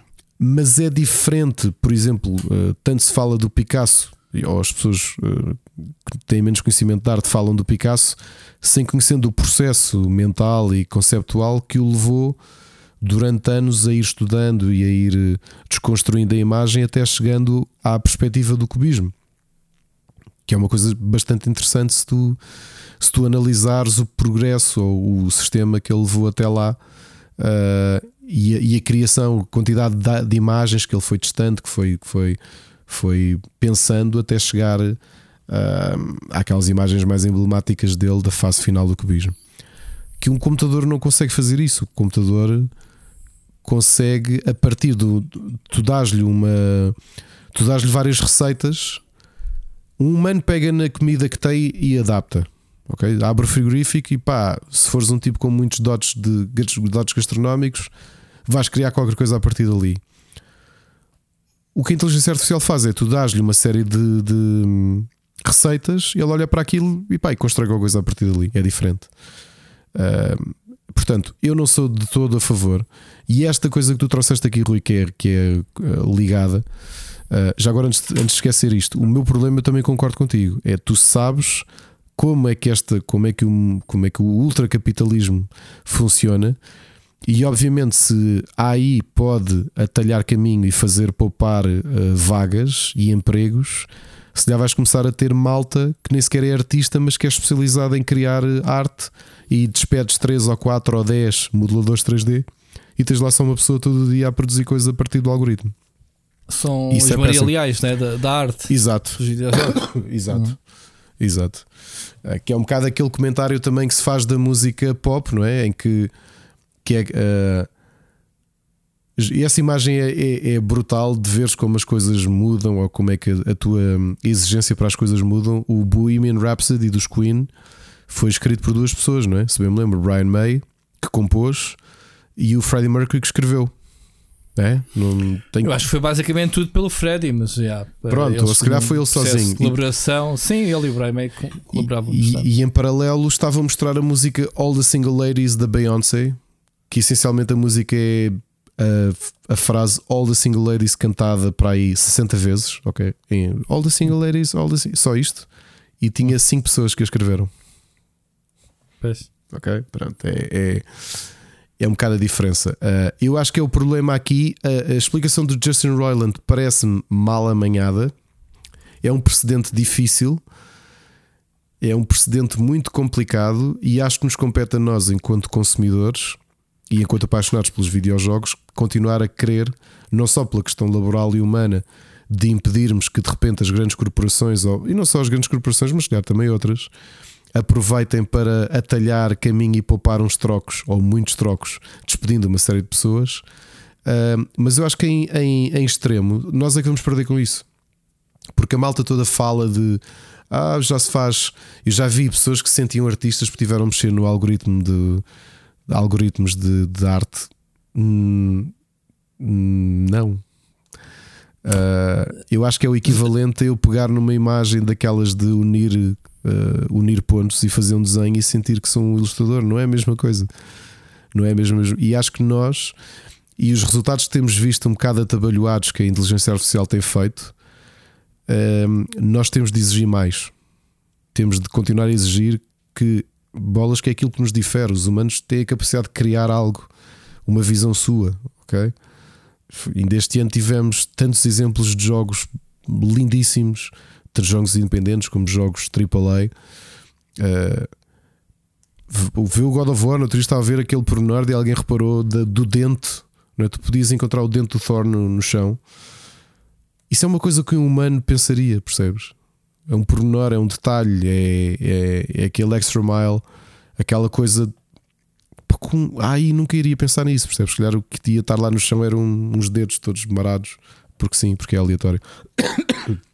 Já, já percebi que no jogo, quando se falam dos posters, é, é posters, de, mesmo posters de um quarto. É, sim, sim. sim. Entras num quarto, tem uns posters que são tão manhosos que o pessoal diz que foi feito por IA. São que aquilo é o Marilyn Manson. Já viste? É o Marilyn Manson. Uh, é um bocado esquisito, sim, já percebi. Rui, então trouxeste aqui outro tema paralelo que é curioso. Uh, que é o facto de tu ativamente já teres editores das grandes uh, editoras uh, norte-americanas de banda desenhada, que são pessoas que recebem muitos portfólios, a avisar logo, amigos, vocês enviam para mim portfólios feito por aí e, e não só eu vos vou recusar, como eu garanto que vou espalhar, vou tentar eh, barrar-vos com toda a gente que eu conheço. Ainda bem que se, que se faz isso. Yeah. O Not Spooky, John, John Moisen. John é? Moisen, que é da Boom Studios. Um, aqui compreende-se, porque tu repara, o que a malta que trabalha com AI por exemplo, sabes que os meus, uh, por exemplo, este ano perdi dois dos meus desenhadores que me influenciaram, o George Perez e o Neil Adams. E falta aqui, faltam aqui dois, um que está vivo e um que infelizmente já morreu, John Buscema e o John Byrne, que ainda estão, ainda estão vivos. De repente imagina que eu contacto a Marvel, envio um portfólio. Eu sou o novo John Byrne.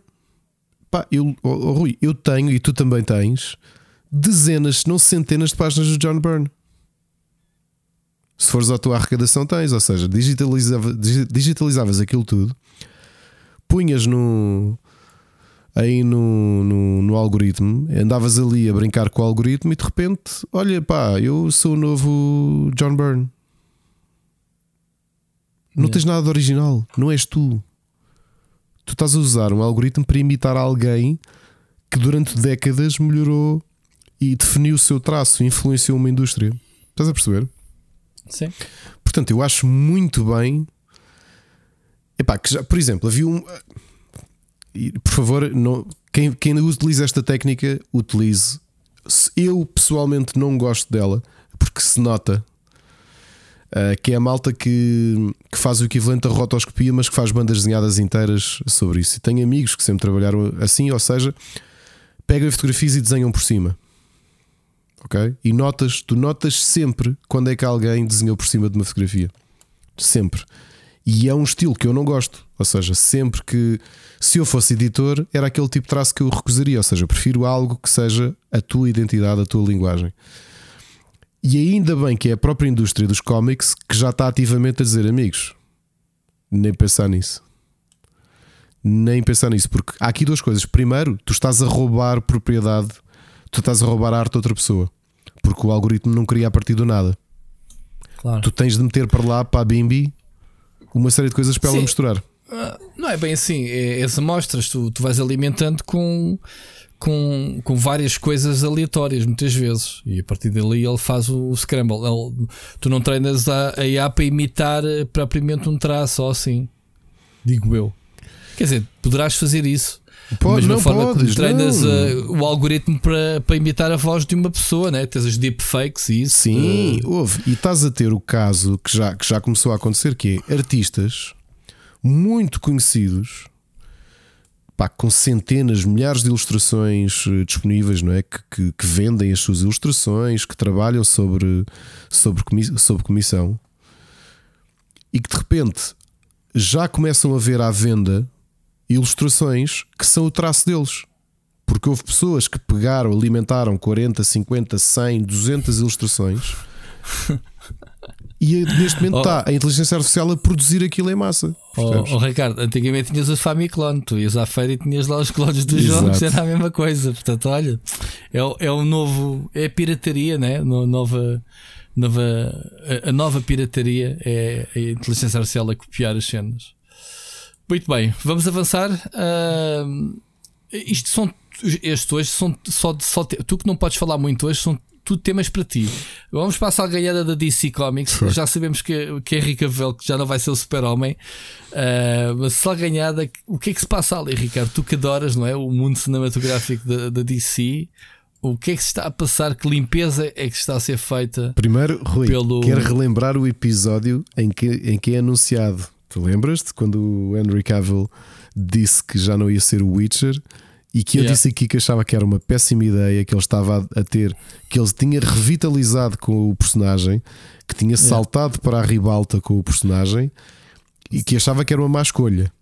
E portanto, Epá, sabes quando se eu fizesse agora ninguém esperaria, se eu fizesse tipo, agora um livro, um... Um, livro, um livro infantil, falando em ilustração, se eu fizesse agora um livro infantil com ditados populares, Uh, aquela do mais vale um ovo na mão do que dois a, um pássaro na mão do que um dois a voar. Um pássaro na mão dos dois a voar. Era, o, era, o, eu era, já fiz isso. Era esse. Eu fiz isso, eu escrevi isso no, no, no meu tweet.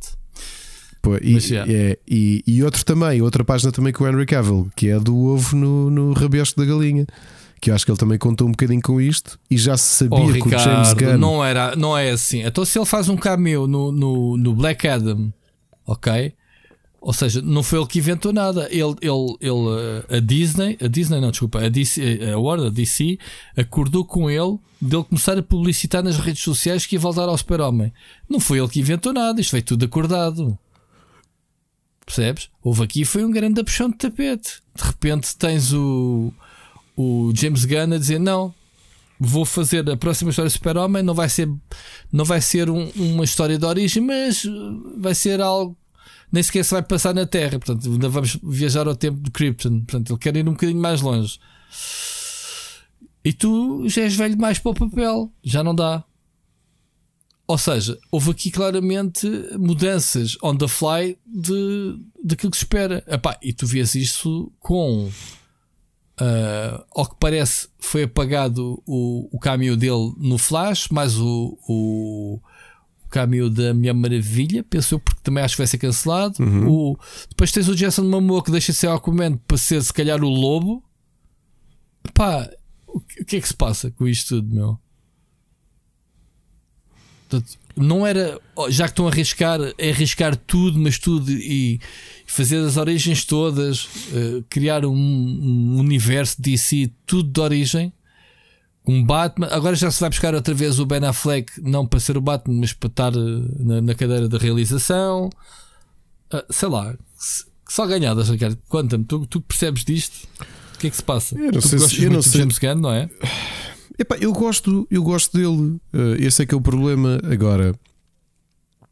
Uh, atores fazerem erros de, de escolha, más escolhas na sua vida acontece continuo a achar que ele fez uma péssima escolha, porque agora repara, não tem Witcher, não tem Super-Homem e já anunciou, conseguiu logo correr atrás daquilo que ele queria, que eu acho oh, que é a opção oh, C. Oh, Ricardo, mas ele foi vítima de uma, deste cambalacho todo. Eu não culpo, bem, ah, agora é bem feita, deixaste ser Witcher.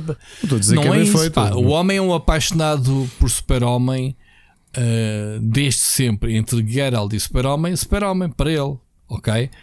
Um, tem ele que agradecer ou não de relançar a carreira dele, como tu dizes. Epá, o que se passa foi, disse disse-lhe: vamos voltar ao Super-Homem, mas vê lá, deve ser incompatível com o Witcher, agenda, não sei o quê, conflitos de interesse. Tens que abdicar. O que é que escolhes? Continuar como Super-Homem ou continuar como Witcher? Ele teve que fazer uma escolha. Aqui o que se passa foi. Pá, tu não lanças, oh Ricardo, olha lá uma coisa. O que se passa aqui foi: tu não lanças no Black Adam um cameo com o Super-Homem porque isso vende do filme. Ainda não vi o filme, não vi o caminho. E tu pensas, aí o Super-Homem vai voltar, man. Aí o Henry Cavill vai voltar a Super-Homem. Não é o que tu pensas, é tipo espetacular. E de repente, pá, na mesma. Ouve lá uma coisa, isto está tão-se a ganhar. Me, no mesmo dia, de, imagina tu que. Como é que se chama a atriz que faz de Mulher Maravilha? É Gal Gadot. Uh, Gal Gadot. De manhã diz. Estou ansiosa para partilhar com vocês o que nos espera para a próxima aventura da Mulher Maravilha à tarde já se diz que não estão a contar com ela. Achas isto normal? No mesmo dia? Portanto, não é o Henry Cavill que tem culpa. Isto é uma salganhada que vai para ali na. Eu, eu, nem estou a dizer, não, eu não, estou a dizer diretamente que ele teve culpa. Continuo a achar que a escolha dele foi má. E olha, Opa. e saiu-lhe o tiro pela culatra. E agora, agora já se fala que ele está envolvido com o Warhammer. Warhammer portanto, sim, que é pronto, olha, é a opção C. Ah, C. Não deve faltar é, o pessoal a dizer que coitadinho está desempregado. O que não deve faltar é trabalho ao Henrique Cavill, quer dizer, por amor de Deus. Dê-me não... dê a conta bancária do Henrique Cavill, que eu não fico triste. Sim, claro, mas não é questão de dinheiro, é questão de papéis de relevo. Pá, está bem que agora estamos a conotá-lo muito a, a personagens de, de, da cultura pop e não sei o quê, banda desenhada, jogos e isso, mas Pá, o gajo tem talento, quer dizer, o gajo, o gajo entrou no James Bond, quer dizer, não é, não é só o, não é só o super-homem, né? Não deve faltar agora é trabalho a ele, mas pronto. Um, mas isto é. Eu não, quero, o que está a acontecer é a DC. O que é que se passa de lado da DC? É de, primeiro é o James Gunn a arrumar a casa, não é? Deram-lhe as chaves da, da, da, casa e ele agora Mano, está a pôr as coisas como lhe apetece. Está a sensação que estava a repa debaixo do sofá. Que, que, que, não sei qual é o pior. A casa agora é dele. Portanto, ele faz o que lhe apetecer. Esse é que é o problema. Pá, já, mas eu vou à casa dele e vejo que o gajo me mandou a porcaria para debaixo do sofá. Não uh, pode ser. Uh, é estranho é como é que esta malta do Warner Brothers é, continua ano após ano a ser idiota. Ok? Sim. Porque Sim.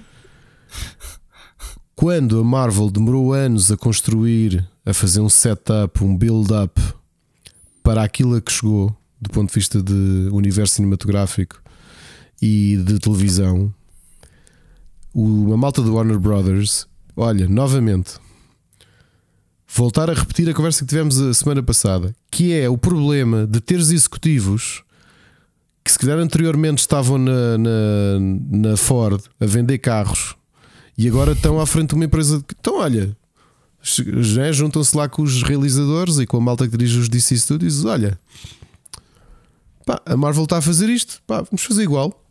Então está feito. Ah, mas eles demoraram então, mas eles demoraram anos e nós fazemos isto já, não é? Detalhamos logo, não é? Vamos, vamos logo para a parte boa, dinheiro, tipo lucro. Estás a ver? Tipo isto, lucro, rebenta, feito, super-homem, cenas. Estou aqui, estás a perceber? que eu acho que este é o problema que é, enquanto tu dizias e com razão que um, que um Kevin Feige, não é? Que, que sabe do que é que está a falar que conhece perfeitamente o universo um, e que está a fazer tudo tailor-made, eu gosto ou não, ou esteja pouco entusiasmado, ou acho que está a ser overplayed, pode ser, pode, pode ser isso tudo, ok? Mas percebe-se que a diferença de funcionamento entre as duas companhias é simples. Na Marvel, desde o início, pensaram assim: olha, quem é que são os nerds que gostam disto? Pá, nós não percebemos disto. Estás a perceber? Ou seja, os executivos não percebem, mas quem é que são os. Ah, está aqui o. Como é que ele se chamava? O ator que fazia de Dundon Duggan e que era o. acabava por ter. Como é que ele se chama? Não estou a ver. Ajuda-me. Como é que se chama o ator que. que no, não era o Dan, não era o Dan, não era nada. Não me digas que, é eu estou aqui já. Como é que chamou o ator inicialmente que fazia muitos filmes com o um, Owen Wilson e tudo, e que, que te pegou na, nas rédeas do. do... O Rob Schneider? Não, não Ben Stiller. Não, que pegou nas rédeas dos filmes da Marvel no início, que também entrou como ator. Ah, sim, do. Que fez o Iron Man, sim, sim. sim. E, que, e que fez o Mandalorian. O. Oh, sim, esse. Ok. sim. Estás a perceber o que eu estou a dizer, não estás? Sim, sim, sim. Pronto. Que se percebe que eles olharam, pá, esta malta deve perceber o que é que está a fazer. Epá, façam lá. O João Favreau. O João Favreau, exato, obrigado. Sabes o que é que estás a fazer? Pá, faz isso. Vai lá, vai lá a tua vida e faz o que te apetecer. Whatever. A malta do Warner parece-me interferir muito e nós já vimos isso. Já vimos que isso é verdade pelos diferentes soluços que os filmes têm tido. Inclusivamente, aquilo que é, novamente, e volto a repetir, uma das maiores bostas de filme que eu uma vez vi, que é o primeiro Suicide Squad que teve aquela ingerência toda dos executivos de andarem a refilmar e a remontar o filme às instruções dos, dos administradores da, da Warner. Ok? O que está a acontecer aqui aparece-me outra vez a mesma coisa: que é ok, vamos para a quarta tentativa de fazer frente à Marvel. Agora, James Gunn, faz o que tu quiseres, me despede quem te apetecer. Ouve, estás à vontade. Repara que ele já tinha feito isso quando pegou no Suicide Squad. E bem, trocar o Will Smith pelo Idris Elba é só passar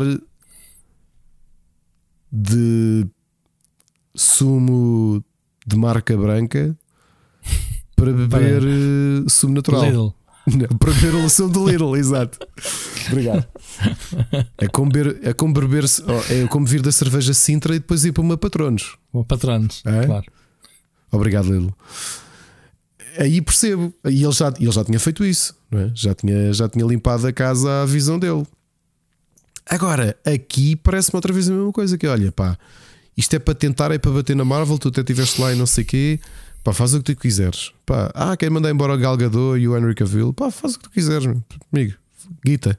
Estás a ver? Tu, dinheiro, as cenas nerds, os nerds ali, tipo, ah, gosto bué do filme e, e toma dinheiro. E... Tão bom. Acho que, vou- acho que no próximo carnaval vou mascarar de executivo da Warner Brothers e falar só assim o dia todo. É assim que eu imagino que eles falam lá. Quando chamam o James Gunn agora, tipo, estás a ver, pá, estás a ver isto? Tipo, Iron Man, é o Iron Man ou Superman ou Spider-Man, essa cena qualquer lá que Marvel tem. Ah, o Superman é nosso, pá, whatever. Ah, pá, é, é tipo isto, tipo vender. Yeah? Tipo vender, Estás a ver capas, Bué. meias, eles vistam essa cena, tipo bué.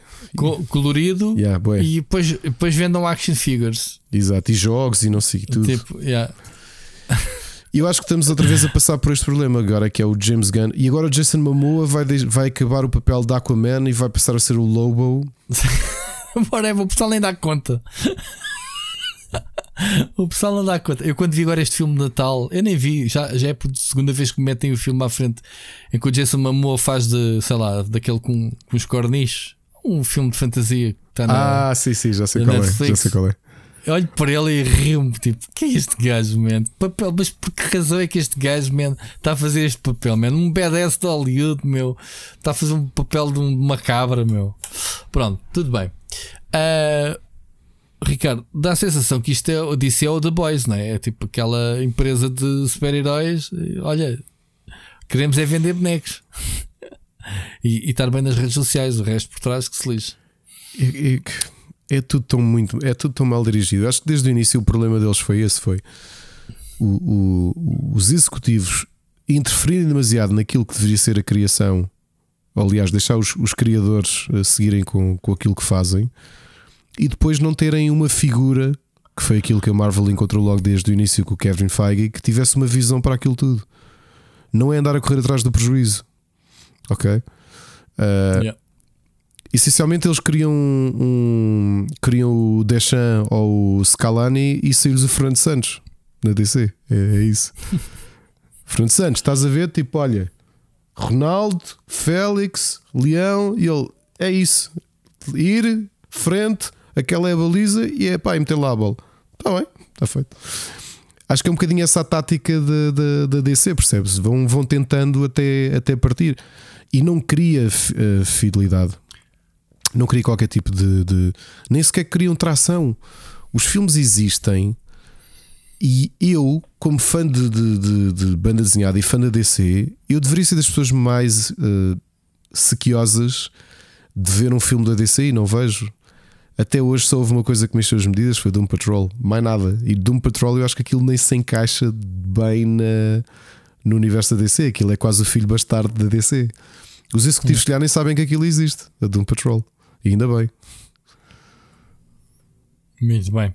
Olha, Ricardo, eh, agora vais, já vais para a terceira parte, que é explicares Sim. o, o que é que é o futuro de Pokémon da série sem o Ash e o Pikachu. O que é que vai acontecer com o Pokémon? Anda tudo a falar nisso. Opa, vamos ter, eh, vamos ter novos protagonistas, não é? Ahm, Diz isso com essa naturalidade, 25 anos depois. sim. O que é que. Hoje uma coisa que, que vi com piada que foi malta a fazer o paralelismo entre o Ash e o Messi. Eh, Que é pelas contas o Ash deveria ter nascido em Ah. 87 Sim, e só 25 anos Foi- depois, foi campeão 25, do mundo. 25 anos depois de começar a sua aventura, é que é que, é que foi campeão Se do tornou mundo. campeão do mundo. Sim, sim, sim. Então, mas diz uma coisa: eh, isto, isto é uma passagem, ou seja, as personagens já existiam que vão ser protagonistas, ou tu de repente trocas um protagonista. Assim, tu quando falas em, em Pikachu, para mim significa Pokémon. E Pokémon é Pikachu, não é? Há, há, há centenas de outros monstrinhos, um, algum, outros uh, não, tão, não tão conhecidos como o Pikachu, mas uh, de segunda linha, digamos assim, né? importantíssimos.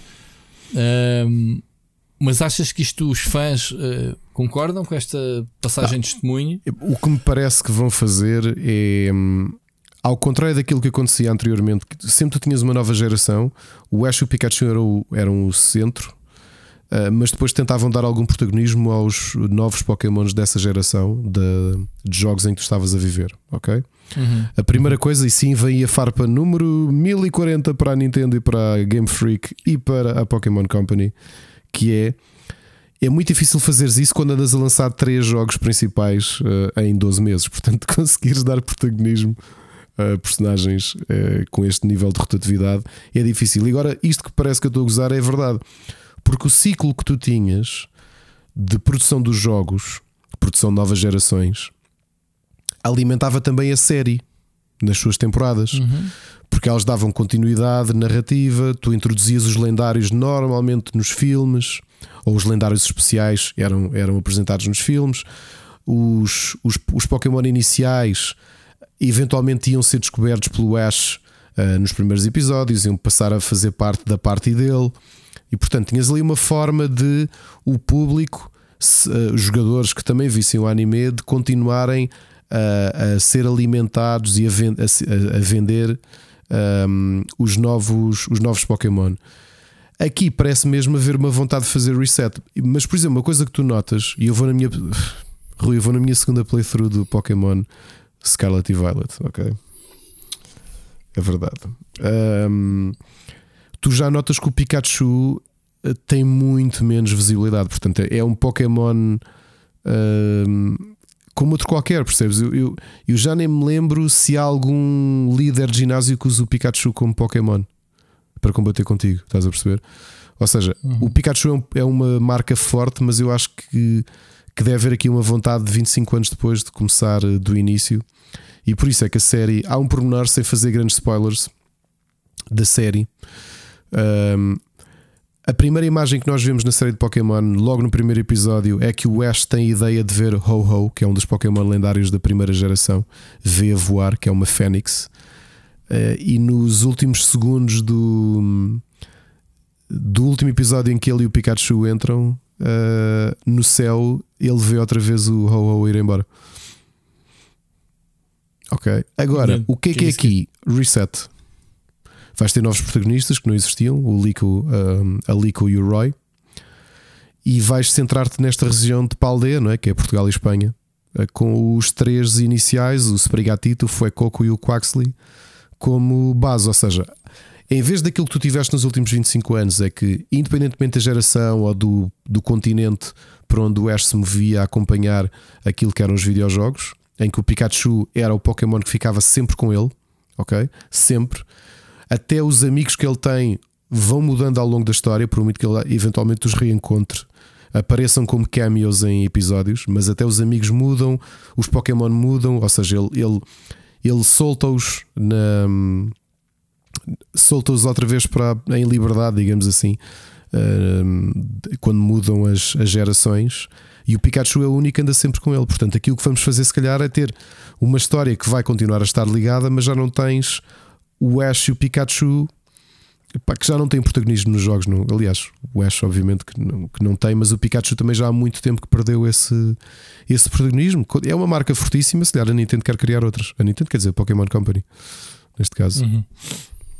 Ah, e do lado do, dos fãs, uh, estás a como é que estás a absorver tu como fã e, e como é que tu estás a ver os fãs a reagirem a esta mudança, digamos assim? Parece que haja grandes reticências, porque uma coisa também que muita gente pensou e que às vezes nos esquecemos é que havia outra constante da série de Pokémon para além de, do Ash e o Pikachu, que eram os três vilões: o Jesse, uh, desculpa, a Jesse, o James e o Meowth, estavam lá desde o início, portanto, que o acompanharam, que eram ah, chamar-lhes vilões é um bocadinho. Eram os Comic Relief, eram os Dick Dastardly da, da série. Era o Motley e o, e É isso, e o, o Motley da, da e o Dick Dastardly. O gato. É, Tem o, o, Pokémon deles é um gato, é um né? gato que fala ainda por cima e que. Sim. Ok. Ok. Eles andam sempre com boné também, não sei o quê. E então aqui eh, também parece que eles vão desaparecer, portanto também vão limpar e vão mesmo fazer clean slate e começar do início. Mas não parece que haja grande, grande pelo que tenho visto a comunidade de Pokémon. eh, não parece que seja assim muito, muito que tenha movido muita gente. Não é inédito isso acontecer, eh, sei lá. eh, no artigo que tu puseste do Washington Post é curioso que ele fala que ele faz um paralelismo, por exemplo, com o Dragon Ball, que mesmo na última série, que foi décadas depois da, da, da anterior, que o Son Goku continuava a ser o protagonista. Mas é um bocadinho diferente, mas também posso dar um exemplo muito próximo que é Naruto, que é a seguir a, a- a Dragon Ball, talvez uma e One Piece, talvez dos mais fortes eh, mangás ou franchises a vir do da, da Shonen Shonen Jump, Jump. da Shonen Jump. Hum. E que agora a nova série, o Naruto é um personagem secundário, porque já é focado no filho. Portanto, pode ser que funcione. Eu acho que é possível que funcione. Porque eu já acho que ninguém via a série especificamente por ser o Bem, Ash. não, vais, não vais por aí que o Goku também já é avô. Sim, lá- lá- sim, sim, Lá por houve. descendências ou não. Sim, e, e- mas o facto de tirarmos, tirares o, o protagonismo ao Ash, o que é que eu acho que vai acontecer? Primeiro é um momento bonito para quem seguiu a série, que é o Ash finalmente ser campeão. É um bom momento para fechar a história dele, ok? Uhum. Como para mim era o Cristiano Ronaldo voltar, voltar ao Sporting e ser campeão com o clube onde ele começou. Mas pronto, isto sou eu. Se fosse eu escrever o, este- a novela do, do Ronaldo. O que é que isto pode acontecer? Que pode ser bonito? É se calhar teres um filme em que de repente o Ash volta, ou este, um destes protagonistas vai ter que se cruzar com o Ash e tentar derrotá-lo, estás a perceber? Mas ouve lá, tens um, um potem- um- em vez de teres um Pikachu, tens um Pokémon chamado Foi Cocó. É um bocado.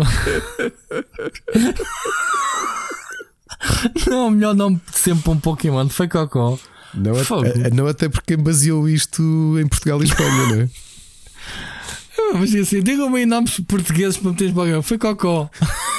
Fica assim, foi, foi Cocó. Qual é que é o Foi Cocó? É o crocodilo de fogo. Ai meu Deus. Bom, siga. Foi Cocó. que nome para um Pokémon, lindo. Estavas a falar, Ricardo, a concluir.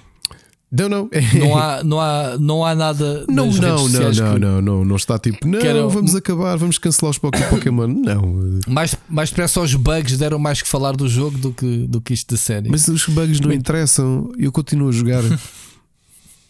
É o que interessa, é isso. Pronto, desde que tu jogues, está tudo bem. Mesmo, mesmo, que, mesmo que o Pokémon no próximo tivesse sido feito por inteligência artificial, tu compravas e jogavas da mesma, não era? Pá, digo-te já que há aqui Pokémon que eu, que eu acho que já foi feito por inteligência artificial, tipo o, o Foi Cocó, Sprigatito, foi o, Cocó, foi feito por IA. o. Como é que se chama? O Flamigo. Que esse O então. Flamengo, já falaste nele. Mano, o Flamigo é mesmo. Ok, pessoal, ok, vou ter que voltar atrás. Esqueça, eu se calhar sou a favor da inteligência artificial. Pessoas foram pagas para criar um Pokémon que é um Flamingo Já falaste nisso. Eu não já consigo- me ri outra vez, eu estou-me a rir agora outra vez. e cujo nome é Flamigo. É que não há aqui trabalho nenhum. Até aí, a inteligência artificial criava aqui um nome melhor. Se calhar Repara, um Flamengo só com uma pata ou assim, para ser diferente. Rui, olha eu aqui, olha, olha, olha. Vou criar um. um um oh, oh, Ricardo, vou criar um, Pokémon. Olha, no- isto é um pombo. Chama-se pombo. Pombo. Ou chama-se Bompo. Ou então, se não gostares do nome pombo, chama que foi cocó. Olha aqui. Pessoal da Pokémon Company de Borla. O Flamingo. Olha, um fla- este Pokémon, vou-lhe chamar-lhe crocodilo. Não gostas? Não, só é foi cocó. Olha, um Flamingo que, cujo poder especial é dar pontapés em chamas. Ok? E ia se chamar Flame Ingo. Era mais original. É ou não é? Era. Mais do que Flamigo. Parece se enganaram os Mas ele, fa- ele dá mesmo pontapés em chamas? Não, era a minha ideia. Estou eu a dar de borla a ideia. Ok. O que o, vai, Flamengo, boa, o, que o. Flamengo faz é dar bicadas. Ah, então, pera, pera lá. Na lógica, o- eh, qual é que é o poder do foi cocó? É p- fazer cocó em chamas. Não, diz lá, estou a perguntar se é porque foi cocó existe mesmo. Não estamos a Não, o inventar. Foi Cocó, quando evolui, transforma-se num crocodilo com pinturas de Dia de los Muertos, cuja habilidade especial chama-se Torch Song, em que aparece um, um, Ah, ok. um tripé e um microfone em chamas. Ele põe-se em duas patas, agarra no microfone, grita para o microfone e sai uma ave, tipo uma fênix do microfone, e ataca o inimigo. Pô, isso é bastante elaborado. É mais do que Flamengo. Então não foi, não foi cocó, foi mesmo bom. esse. bom, siga, não vou repetir outra vez a palavra. Já chatei. Ricardo, uma para a lista dos rumores, a próxima eh, para o ano, PlayStation 5 Pro, ou melhor, uma Slim. Há aqui uma série de coisas. eh, Quando a gente vê que é um. Isto é do. Atenção, isto é da, da Famitsu. Portanto, há que dar aqui algum. Há que dar aqui algum mérito. eh, Eu meti a fonte da Gizima que traduziu basicamente o que eles acordaram. Foi que a Sony tem uma, uma PlayStation 5 Pro eh, dentro daquela da, da- da onda do Slim que fazem todos os, os as consolas, apesar de ser um, se calhar um bocado cedo ainda, né? Para a consola, mas há muita gente que acha que a consola é feia, grande. A consola é gigante. Há, há muito, há muito plástico para reduzir nesta, nesta consola, certamente. Pronto, ah, aqui uma das coisas interessantes é que dizem que a, a consola é slim, mas vai abdicar de- do leitor de, de- de- discos fixo para ser um módulo externo. Ou melhor, é um módulo opcional que tu podes comprar à parte ah, e deixa de haver a distinção entre a, a- como é que se diz? A digital e a física, percebes?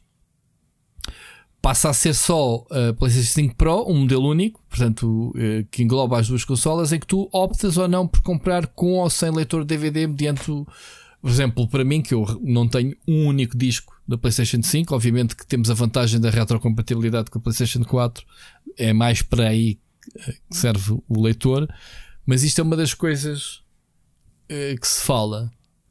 Ah, Fala-se também de uma renovação de potência, porque ah, esta geração está condenada a- a querer meter o ray tracing ao mesmo tempo que se promete 120 FPS e 8K, que esquece. Tecnicamente consegue-se ter uma ou outra coisa ativada e não tudo ao mesmo tempo. Portanto, por isso é que temos os jogos com o modo performance ou o modo. ah, o modo. Como é que é? O modo performance ou o modo. ah, com, com a imagem completa, Ricardo, como é que se chama? Com, todo- com ray tracing, com modo performance ou. Ajuda-me. Vitor, Modo- Vitor Antunes. O Visor Antunes, pronto. Va- Modo normal, ou seja, com, com, com menos, menos FPS, mas que tens uns gráficos melhores. E a próxima consola, a Pro, promete eh, um bocado mais de potência. Faz sentido? Ou não? Como é que é? Para o ano Eu- é um bocado esquisito. Eu, epá, eu, eu não me lembro da timeline das anteriores, mas parece-me que estas versões eh, já iam ali a meio de pelo menos 3 anos e meio, 4 anos para, para surgirem, não é? 2 anos só, parece-me muito curtinho.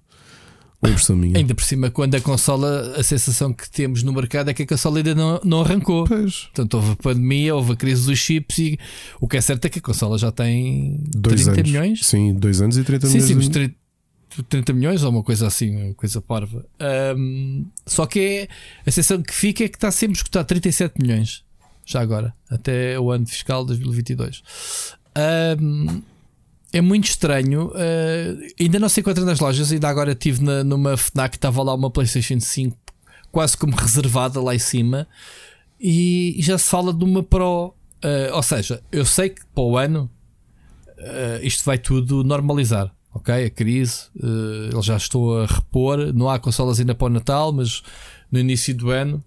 ah, portanto, malta, receberem dinheiro, não conseguem comprar PlayStation, guardem e guardem para o ano. Mas uma, estes rumores, e estamos a falar de rumores que vêm da- da- do Japão, vêm da, da, da Famitsu, não são rumores ali da. Percebes? Ali do.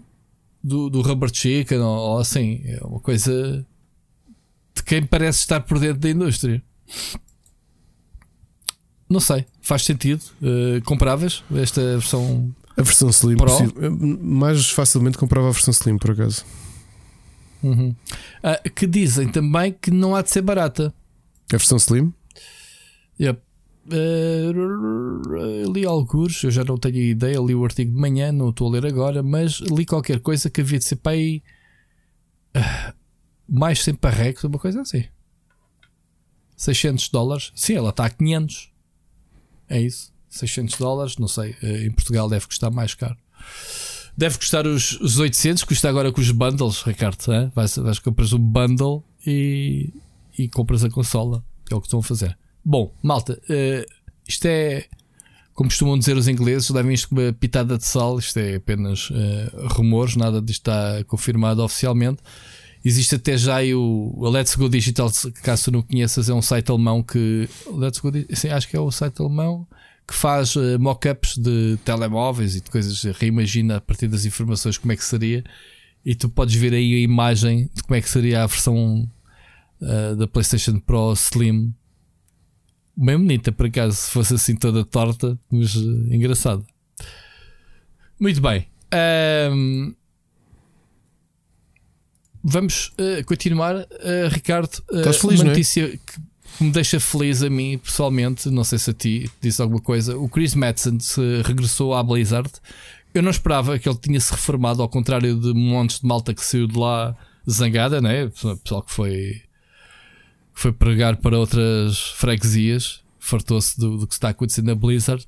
Mas o Chris Madsen saiu, foi um dos primeiros a sair reformado. Ou seja, pá, ele está lá desde basicamente início. Ele não é fundador, mas é daquelas pessoas que a gente mais se identifica porque é o, é o, tudo o que era lore era com ele. Portanto, o, ou não, ok, há, muita gente que detesta, simplesmente não faz sentido nenhum lore do, do World of Warcraft, de expansão para expansão, mas ele é o responsável pelo lore Uh, e era uma pessoa muito carismática porque era muito ativa, ele dava muita cara a falar dos jogos, era uma das pessoas que, que, que, se fosse um Diablo, fosse um Warcraft, o que é que fosse, uh, era ele que aparecia muito. Era, eu acho que a Blizzard precisava de uma figura carismática, ainda por cima que as pessoas se identificam, para tentar ah, desanuviar um bocadinho né, o ambiente que que agora parece estar a voltar à normalidade, porque o Diablo 4 estava a ser bem recebido é, pelas betas que, que já testou e as coisas parecem estar bem encaminhadas. Mas pronto, foi anunciado. Ele será então o. Um, ehm, ele para já vai trabalhar com a equipa de, de Warcraft como Creative Advisor, portanto, vai se focar no World of Warcraft, mas depois vai expandir o trabalho pelos outros projetos, um bocadinho com o que ele fazia antigamente. Uh, é isto. Ricardo, tu conhecias o, o, como figura o Chris Madsen? Sim, é epá, acho interessante ver uma figura como ele a regressar, mas já estou tão cínico em relação à Blizzard. Sim, que... sim, epá, eu também, também sou. Eu também estou. Mas havia três figuras para mim pilares na Blizzard. Três, quatro, desculpa. Quatro pessoas. Obviamente o, o presidente, eh, um do, o, Olha, agora está-me a faltar o nome. O, o Mark, uh, Mike Mohan, né? o presidente uh, que saiu e, e, ainda estamos à espera para, para, saber o que é que ele está a fazer. É o, o Samwise Didier, que é tudo o que é arte da Blizzard. Ele ainda está lá, sempre, nunca saiu. Portanto, é, há quem diga que está a carregar com a Blizzard às costas, porque continuamos a ver né, as semelhanças dos jogos da Blizzard, aquele traço mágico que ele tem. Uhum. Uh, não sei se concordas. Uh, era o Chris Madsen, uh, que era o lore, tudo que era história e pronto, e relações públicas, e tinhas o quarto elemento que era o, o Greg Street, né? que saiu entretanto para a Riot. Portanto, essas quatro pessoas, repara, só um é que ficou lá daqueles que eu, eu pessoalmente mais respeitava na, na Blizzard. Houve outros, mas mais, mais antigos que também saíram entretanto. Mas estes eram os principais. Pronto, o Chris Madison ter voltado. Uh, parece-me muito interessante. Uh, ver se não prejudica o homem. Ele também é inteligente, sabe o, o que faz. Portanto, para voltar, há, há de ser uh, algo, algo especial. Uh, se o Chris Madsen regressou à Blizzard, quem saiu da meta foi o John Carmack. Ainda te lembras do John Carmack? Aquele que basicamente, desde que se meteu na realidade virtual, na, desapareceu. no Facebook, na meta, desapareceu da ribalta. Mas ele saiu, acho um bocadinho chateado pelo. Eu, eu não digo que seja pela direção que as coisas estavam a tomar, mas pela, segundo li, a lentidão com que as coisas uh, uh, decorrem nesta cena do metaverse e isso que ele diz que há muita coisa que está a ser feita bem feita, mas que está muita, muito lento, estás a ver? Uh, a meta também não pronto, está num bom ele, momento. Exato, ele também parece que sim, exatamente. Ele, ele, ele deixou críticas à, à, à meta. Uh, aliás, isto até acho que nem é oficial, isto é, é tipo um report de pessoas. Isto não, acho que ainda não foi anunciado oficialmente. Ele saiu na sexta-feira, segundo fontes ligadas. Uh, pá, uh, diz que pronto, deixou críticas à, uh, à, à, forma como está a ser conduzido agora. Ele diz que construímos uh, qualquer coisa muito próxima de, de, de, das coisas certas. Portanto, mas depois. o que é que percebes disto? Isto parece-me ser pronto, a ver Sabes com... que não me admira assim, ele vem, ele vem da ID com a visão, não é? Ele vem da ID que se já tinha um ritmo é? que foi definido por, por ele, não é? Uh, entre outras pessoas, mas, mas muito por ele, e, de, e vai dirigir o, a equipa de óculos. Um... é assim, o Carmack, ele teve na ID, é um fundador da ID, mas o Carmack sempre foi aquilo que o, que o ele sempre foi a, o, o mentor por trás de tudo o que é tecnologia, daí dos motores, uhum. o IDTech, uh, tudo o que era motor. Por isso é que ele foi para lá ele. como CTO de, de, do óculos, não é? Exatamente. Aqui a diferença sim, este, é. este é... gajo gosta de tecnologia. Né? Este, gajo, este gajo teve uma empresa de foguetões. Este gajo já sim, foi ao espaço. Aqui a diferença deste tipo de pessoas é que se calhar o ritmo de trabalho de uma e a velocidade com que as coisas eram criadas é muito diferente de diz para uma estrutura como a meta, em que eh, se calhar os avanços têm de cumprir uma série de visões, não só do, do, do Zuckerberg, mas sobretudo dos acionistas e do board. E portanto as coisas se calhar não, não, não é bem como ele imagina, não tens os mesmos timings, as coisas. Os... É muito lento para ele. Ele estava aqui a dizer que deu uma conferência em outubro em que, pá, que havia muita coisa dentro do, da óculos que, que que lhe apetecia rabujar, que era eh, o rate of progress de, nos avanços tecnológicos e nas funcionalidades básicas do headset. Ele até diz que, que era muito frustrante para ele ouvir pessoas, mesmo dentro da empresa, da Meta, a recusarem-se a experimentar o, o Quest 2. Uh, eh, porque pronto, porque para, trabalhar é porque diz que pá, isto não me dá jeito, não, não, não queria saber, não percebes? Tudo muito arcaico ainda. E o gajo passou-se com isso, não é? Claro.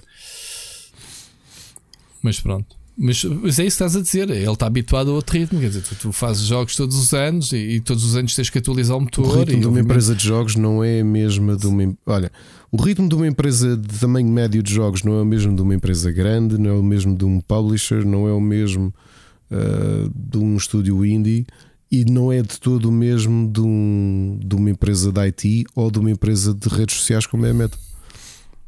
As coisas respondem a, a tempos diferentes. Sim, atenção, ele está a dizer que, que, que, ele até deixa elogios a, a, dizer que a meta está a fazer as coisas bem feitas. Portanto, se, se há alguém que está bem posicionado para o metaverso, é o meta, diz ele. A cena foi. Começou logo com o aumento dos 100 dólares. Lembras quando falámos aqui que o, que o Oculus Quest aumentou 100 sim, dólares? Sim. Que eu até estava a pensar comprar uso e de repente mais 100... isto, isto foi uma decisão porque, como as apps, uh, ou seja, tinham os óculos acessíveis, mas depois as apps não estavam a dar rendimento ou porque eram free to play, ou, ou, ou porque pronto, não, não havia as receitas de, de, de, da loja de apps não era nada de especial, então tiveram que ir buscar, em vez de irem buscar dinheiro ao software, que é o normal, não é? Tu, as consolas eh, normalmente até perdes dinheiro, mas depois vais buscar dinheiro ao software que vendes. E aqui foi ao contrário. Foi, eh, foi ao contrário, não, foi do mesmo, do mesmo género. Temos os óculos mais acessíveis e, e, esperavam ganhar dinheiro com as apps. Como não ganharam dinheiro com as apps, então têm que ir buscar dinheiro ao hardware e aumentaram aquilo pumba logo 100 paus. para abrir os olhos. Pronto, não sei como é, que, como é que está as vendas ou não. Eu, por acaso, era uma coisa que eu gostava de estar. Eu estou, a entrar outra vez na onda da realidade virtual e para o ano, seja a PSVR 2 ou qualquer outra coisa, quero começar a ter experiências de nova geração em VR. Bem, eu, desde que fui ao Brasil, que te contei, que experimentei lá umas coisas, pensei, ah, quero, quero voltar a dar uma oportunidade a isto. Daí, na altura, querer comprar os, o Quest, que foi quando aumentou. Portanto, vamos ver como é que é. Ele diz que tem hum, uh, uma startup né, que se chama-se curiosamente, e se calhar para muitos uh, não diz muito, que é a Kin. Um, como é que é o nome? Uh, que se chama-se ah, a Kin, uh, Kin Technologies. Diz-te alguma coisa? Não, Kin. Não. Uh, o Kin vem do Commander Kin, que é o primeiro ah, o Commander que Kin, fizeram, sim, na, na, na, que entretanto está a ser publicado pela Apogee. Yeah. Sim, na altura também foi pela Apogee. também, pois foi. Yeah. Uh, pronto, e ele tem uma startup baseada, com o nome baseado nessa personagem. Uh, foi, foi o primeiro jogo dele. Deve ter sido os primeiros jogos. Foi, não foi? Sim. Antes de, de Dooms e isso, acho que foi o Commander King, sim. Penso. Penso eu que foi dos primeiros. Não tenho de cabeça, mas sim, tenho noção disso.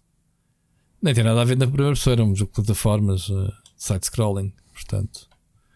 Um, epá, o João Carmack é uma daquelas pessoas que não pode desaparecer da indústria. Ele faz muita falta à indústria de, videojogos. Ele é, digamos, um, ele, ele, digamos que é o Mark Ryan da, da Epic, né? o Mark Ryan, apesar de o vermos agora como um parvinho à frente de um negócio chamado Epic Games, o, ele era o, o tipo que estava lá no sótão a programar o Unreal, ok? Já falámos disso.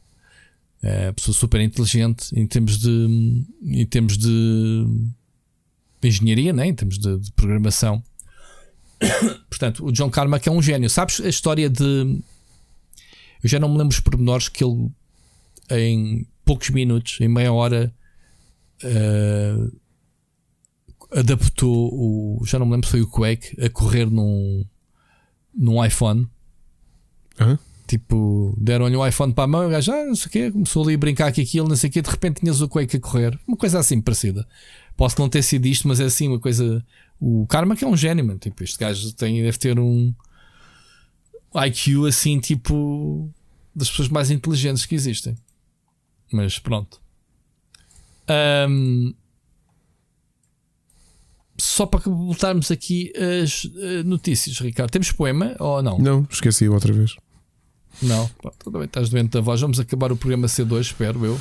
Só que uma patentezinha que a Microsoft registrou que é um parece bastante interessante.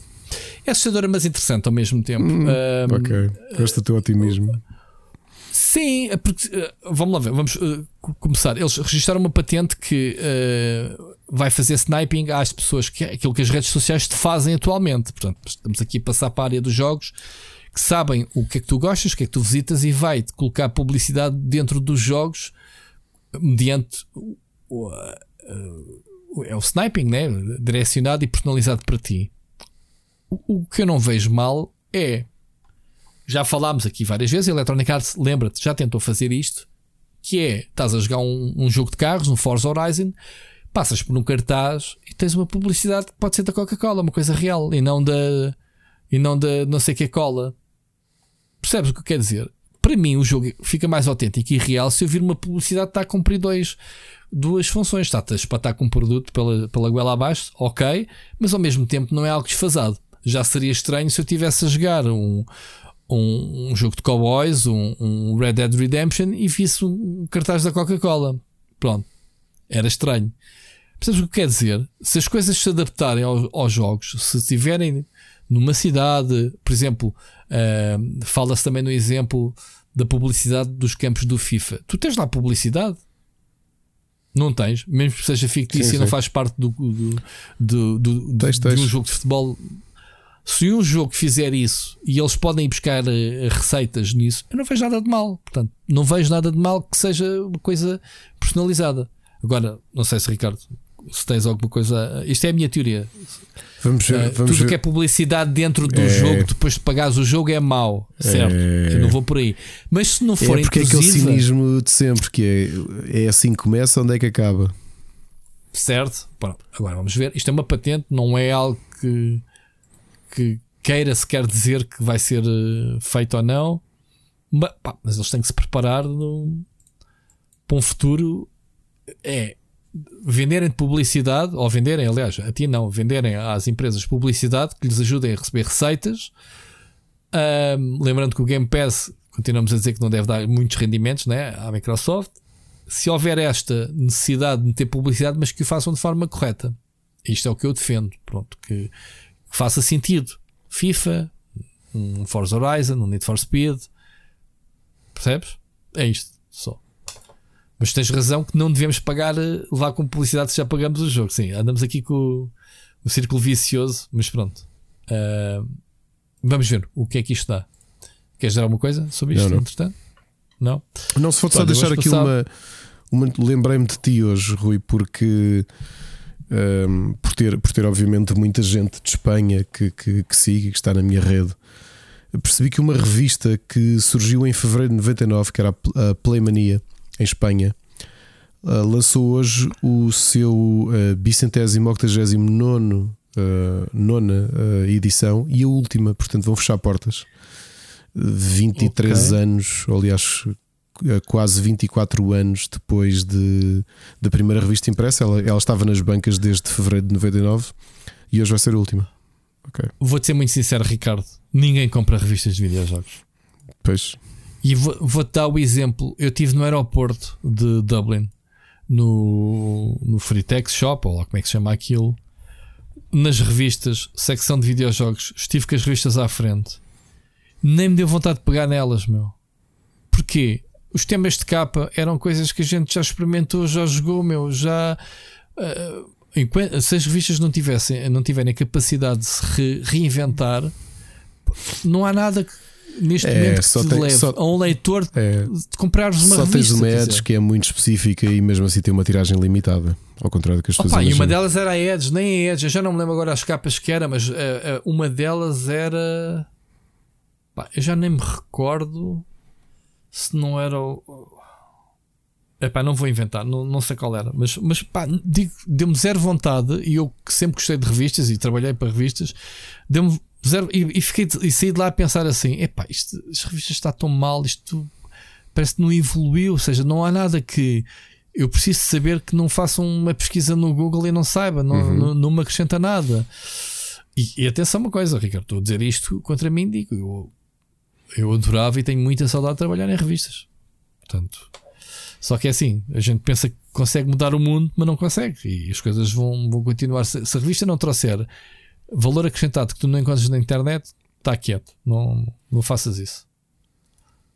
E nem sequer vamos assumir como assumíamos há uns anos atrás. Ah, nem toda a gente tem internet ou nem toda a gente pesquisa coisas de internet e, e, há muita gente que prefere o, o, papelinho, o papel e não sei o quê e desfoliar a revista.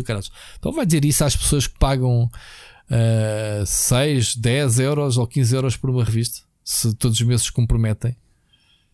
Como há pessoal que ainda hoje recebe mensagens a perguntar: ah, a Big Gamer já acabou mesmo ou ainda vai voltar? O pessoal que ainda agora pensa que, pronto, como sabem que como dado adquirido que as revistas existem, não precisam de as comprar. Sentem-se confortáveis sabendo que, pá, um dia que me apeteça, compre. Estás a perceber esse sentimento? Mas pronto, não achei piada nenhuma às revistas, às capas. Não, um, o tema de capa não me. Percebes o que eu quero dizer? Não me incentivou a pegar sequer na revista que estava na estante. Nem foi aquela de pegar para, ah, deixa lá ver o que é que estes gajos andam a escrever. Foi logo, matou-me logo ali com o tema de capa, que pensei, hum. Mas pronto. Mas fica Ricardo, aqui o vamos, Hobbit, uh, mais uma, uma revista, neste caso uma, ibérica. Uma revista. Não sei se é Sim. das últimas espanholas, mas de certeza que era uma das mais longevas. Uh, a Micromania já acabou ou não? Não sei, no outro dia falámos nisso, não foi? No, Sim, na, não sei se já acabou. Micromania. No episódio de sobre revistas antigas com o. Com o Bruno. Com o Bruno, sim. Pois, não tenho certeza. Muito bem, vamos passar então ao gameplay. Split Chicken Gameplay. Eu não tenho muita coisa, como fui para o estrangeiro quase a semana toda. Uh, Ricardo, New World é o meu vício. Pá, eu adoro MMOs, continuo aqui a dizer e digo-vos a vocês em, em private. Uh, já deu aquele tic New World. Eu quero, eu quero acabar de gravar este, podcast rapidamente para ir ao New World fazer as quests que tenho para fazer. Estou a brincar. Não, mas, mas estás a falar sério também. Estou a falar sério, mas não posso. Uh, daqui vou, vou fazer quests, mas é para a cama. Um, Estive a jogar o Final Fantasy VII Reborn. Como é que se chama-se? Agora nem sei o nome do, do jogo. jogo. Uh, sim. Hum. Uh, mas não é. Mas não é os mesmos editores. Foi diferente. Mas pronto. Tá só. Não, não, não, não. Eu sei, eu sei porque eu li. Só hoje é que li o PR, mas disseram que não havia códigos. Foi. Olha, eu nem sequer pedi, simplesmente recebi. Mas sou eu, Ricardo. Ricardo. Eu sei, é outro Ricardo. nível, é outro nível. É outro nível. Claro. Ah, sou eu. Bom, o que é que acontece? Uh, epá, é, é, o pessoal com, a dizer que, que é o, o remake do, do jogo que saiu na PSP. Não é bem o remake. Há coisas que são remake, mas o jogo é o mesmo. Ok? Não é, não é como o Final Fantasy VII, uh, a parte 1, que foi ali um estalo né, a nível de narrativa, a nível de de gameplay, a nível de combates, a nível gráfico, pronto, mudou tudo. Este aqui um, é, é, basicamente um jogo da, da, PSP com gráficos atualizados para o Final Fantasy VII, não é? para, para esta nova versão. Um, porque de resto, pelo que eu me apercebi, não há mudanças que é na história, nessas coisas. Uh, tu jogaste o 7, Ricardo, este, o, como é que se chama-se? O, o Crisis Core. Crisis Não Core, joguei. sim. Pá, eu sinceramente joguei e tenho o jogo na, na, PSP, mas não me recordo ao certo da história da ligação. Epá, sim, lembro-me que tem é uma prequela que, por exemplo, a Aerith uh, com, com, com, o protagonista, né? o, o, o, o Cloud. Ah, como é que se chama o protagonista? O Zack não, este, ah, o Zé, o, do, do, sim, o, o do Crisis Core conhece também na igreja, Exato. com as flores, uh, uh, tal e qual, uh, como, como, como, foi feito com o remake do, do Final Fantasy VII com, com o Cloud. Portanto, ah, o Verhoff é uma personagem. é o líder da. da principal, da líder da, da Soldier. Uhum. Sim. portanto, há aqui uma ligação muito próxima. E eu acho que este jogo faz muito sentido existir atualizado para o pessoal que não jogou da PSP ou que não tem, porque as mudanças que estão a ser feitas no set, penso eu que estão a ser feitas em prol deste. Sim, em base, como, tendo esse como uh, base, porque esse é posterior pronto. ao jogo da PlayStation 1 e acaba por, por complementar o lore. Um, e dar, sim, dar a perspectiva com ela sim e, e, pronto eu acho que eu acho que funciona muito bem antes de sair então a parte 2 mas pronto, ainda estou a jogar. Aquilo é um jogo muito. Vamos lá ver. Este jogo está longe de ter a profundidade do Final Fantasy VII. Isto era um jogo que saiu na altura para portátil, né, para a PSP, como sendo um jogo de ação puro e duro. É um jogo super linear, um jogo por missões. Ah, os mapas são muito mais pequenos, não, não tens tanta liberdade de exploração. Tens alguns mini-jogos, mas é muito. Vai de A a B e irrita-me um bocadinho atualmente que os combates aleatórios estão sempre a fazer pop-up por todo lado, estão sempre a ser ativados combates pronto, lá está, mecânicas típicas desta altura. Um, mas é um jogo por capítulos, acho que são 10 capítulos. Uh, e muito. Para já, pelo que eu joguei, vou no quarto ou no quinto capítulo. O jogo é estupidamente linear, não tem nada a ver com a liberdade de exploração do RPG. Este é um jogo para, sei lá, Ricardo, 12 horas, 15 horas máximo. Uh, portanto, vai ser um jogo muito, muito mais pequeno. É um bom complemento uh, a, quem, a quem não tem. Está muito bonito, as personagens, um, as cutscenes também foram melhoradas. Acho que não, não tenho a certeza se, se é o mesmo motor ou não. Uh, percebes? Ou pelo menos o mesmo design é, uh, que se complementa bem. Mas pronto, não é um remake, atenção. Uh, também não é um remaster, é ali um meio remake. O, o Marafonador de brincou comigo. Ah, podes chamar remake, ninguém se importa do jogo. Não é, mas pronto, é um, é um, é um bom eh, como é que é? Agora um, um bom, não é remix, diz, é um. Uh, como é que é? Ricardo, não é remake, é. Falta uma palavra. Remastered. Remaster. Não é, não é, não é um remake, não é um remaster. É ali um meio, meio. Uh, é um remakester. Um remakester. Yeah, pode ser. Muito bem, e, e foi só. Oh, Rui, que joguei, agora, que tu, que tu- agora tu acabaste os jogos, eh, com o Mundial, esqueci de perguntar uma coisa. Eh, Ficaste bem com as inundações? Se que, as inundações aqui em Massamá? Não sei, aconteceram. Houve. Eu fui ver, eu fui ver isto agora, and now for something completely different. Fomos ver eh, Evanescence e quando saímos do Campo Pequeno, eram 11 e meia da noite. Tu não imaginas como é que estava Lisboa. O, Mas foi na segunda-feira. Na Eu estava na. Irlanda, meu.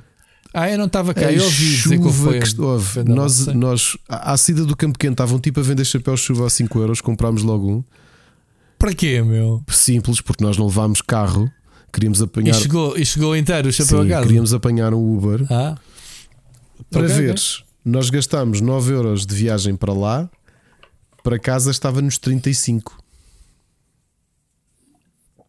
mas isso tem a ver com a taxa dinâmica. Eu a sei. prémio, andar de Uber. Obrigado, Rui. Obrigado. Eu nem, eu nem dizia Ah. lá em cima nem nada que era taxa dinâmica.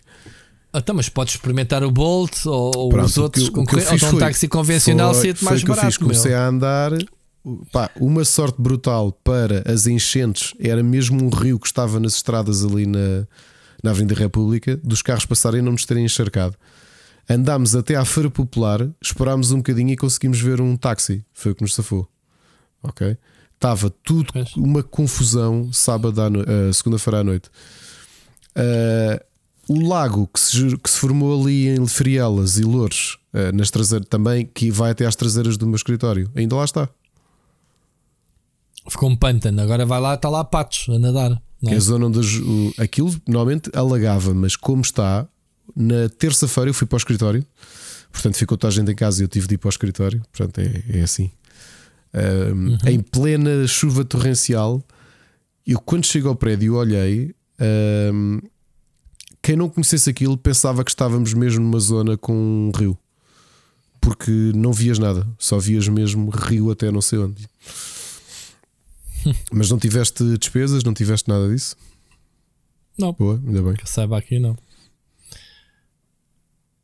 Estávamos a falar de jogos, não era? Era, Ricardo, era. siga. O que é que jogaste? Olha, eu joguei muita coisa. Joguei, comecei a jogar o Ion Life, mas eh, parei de jogar porque. Por causa da, porque, por causa da arte não, feita não, não, por não. inteligência Sabes que eu gosto artificial. muito de Rick and Morty, mas a escrita estava-me a parecer um bocadinho martelada, sabes? Ou seja, martelares aquilo que é o humor e o tipo de, de, de, hum, ligação e de ritmo e dinâmica que existe no, na série e martelares isto no videojogo não me estava a soar natural ah, e, e acabei por parar. Talvez volte, não tenho a certeza, mas estive lá uma hora e meia, duas horas e pensei, ok, eu estava mais entusiasmado com isto Acho que o jogo é pequenito. Portanto, estive mais, estava mais entusiasmado com isto do que acabei por, por ficar depois de pegar no jogo. É daqueles, daqueles casos em que ficas um bocado desiludido. E tu lembras que nós sempre que víamos aqui nos, nos- no, no verão dos jogos ou no, uhum. nos outros eventos do Vitor Antunes falar do High on Life, que ficámos bastante entusiasmados, mas eu digo já que fiquei um bocado desiludido. pois. Talvez regresse. Pá, eu, eu, ouço, ouço muita gente falar que o humor da arma, falar contigo, isso aqui é que está muito a giro. Mas pronto, eu, eu não sou fã do Ricky Morty, portanto, não experimentei o jogo, também não tenho. Diz aqui que o How Long to Beat na, na ferramenta da Xbox demora 8 horas a acabar a história.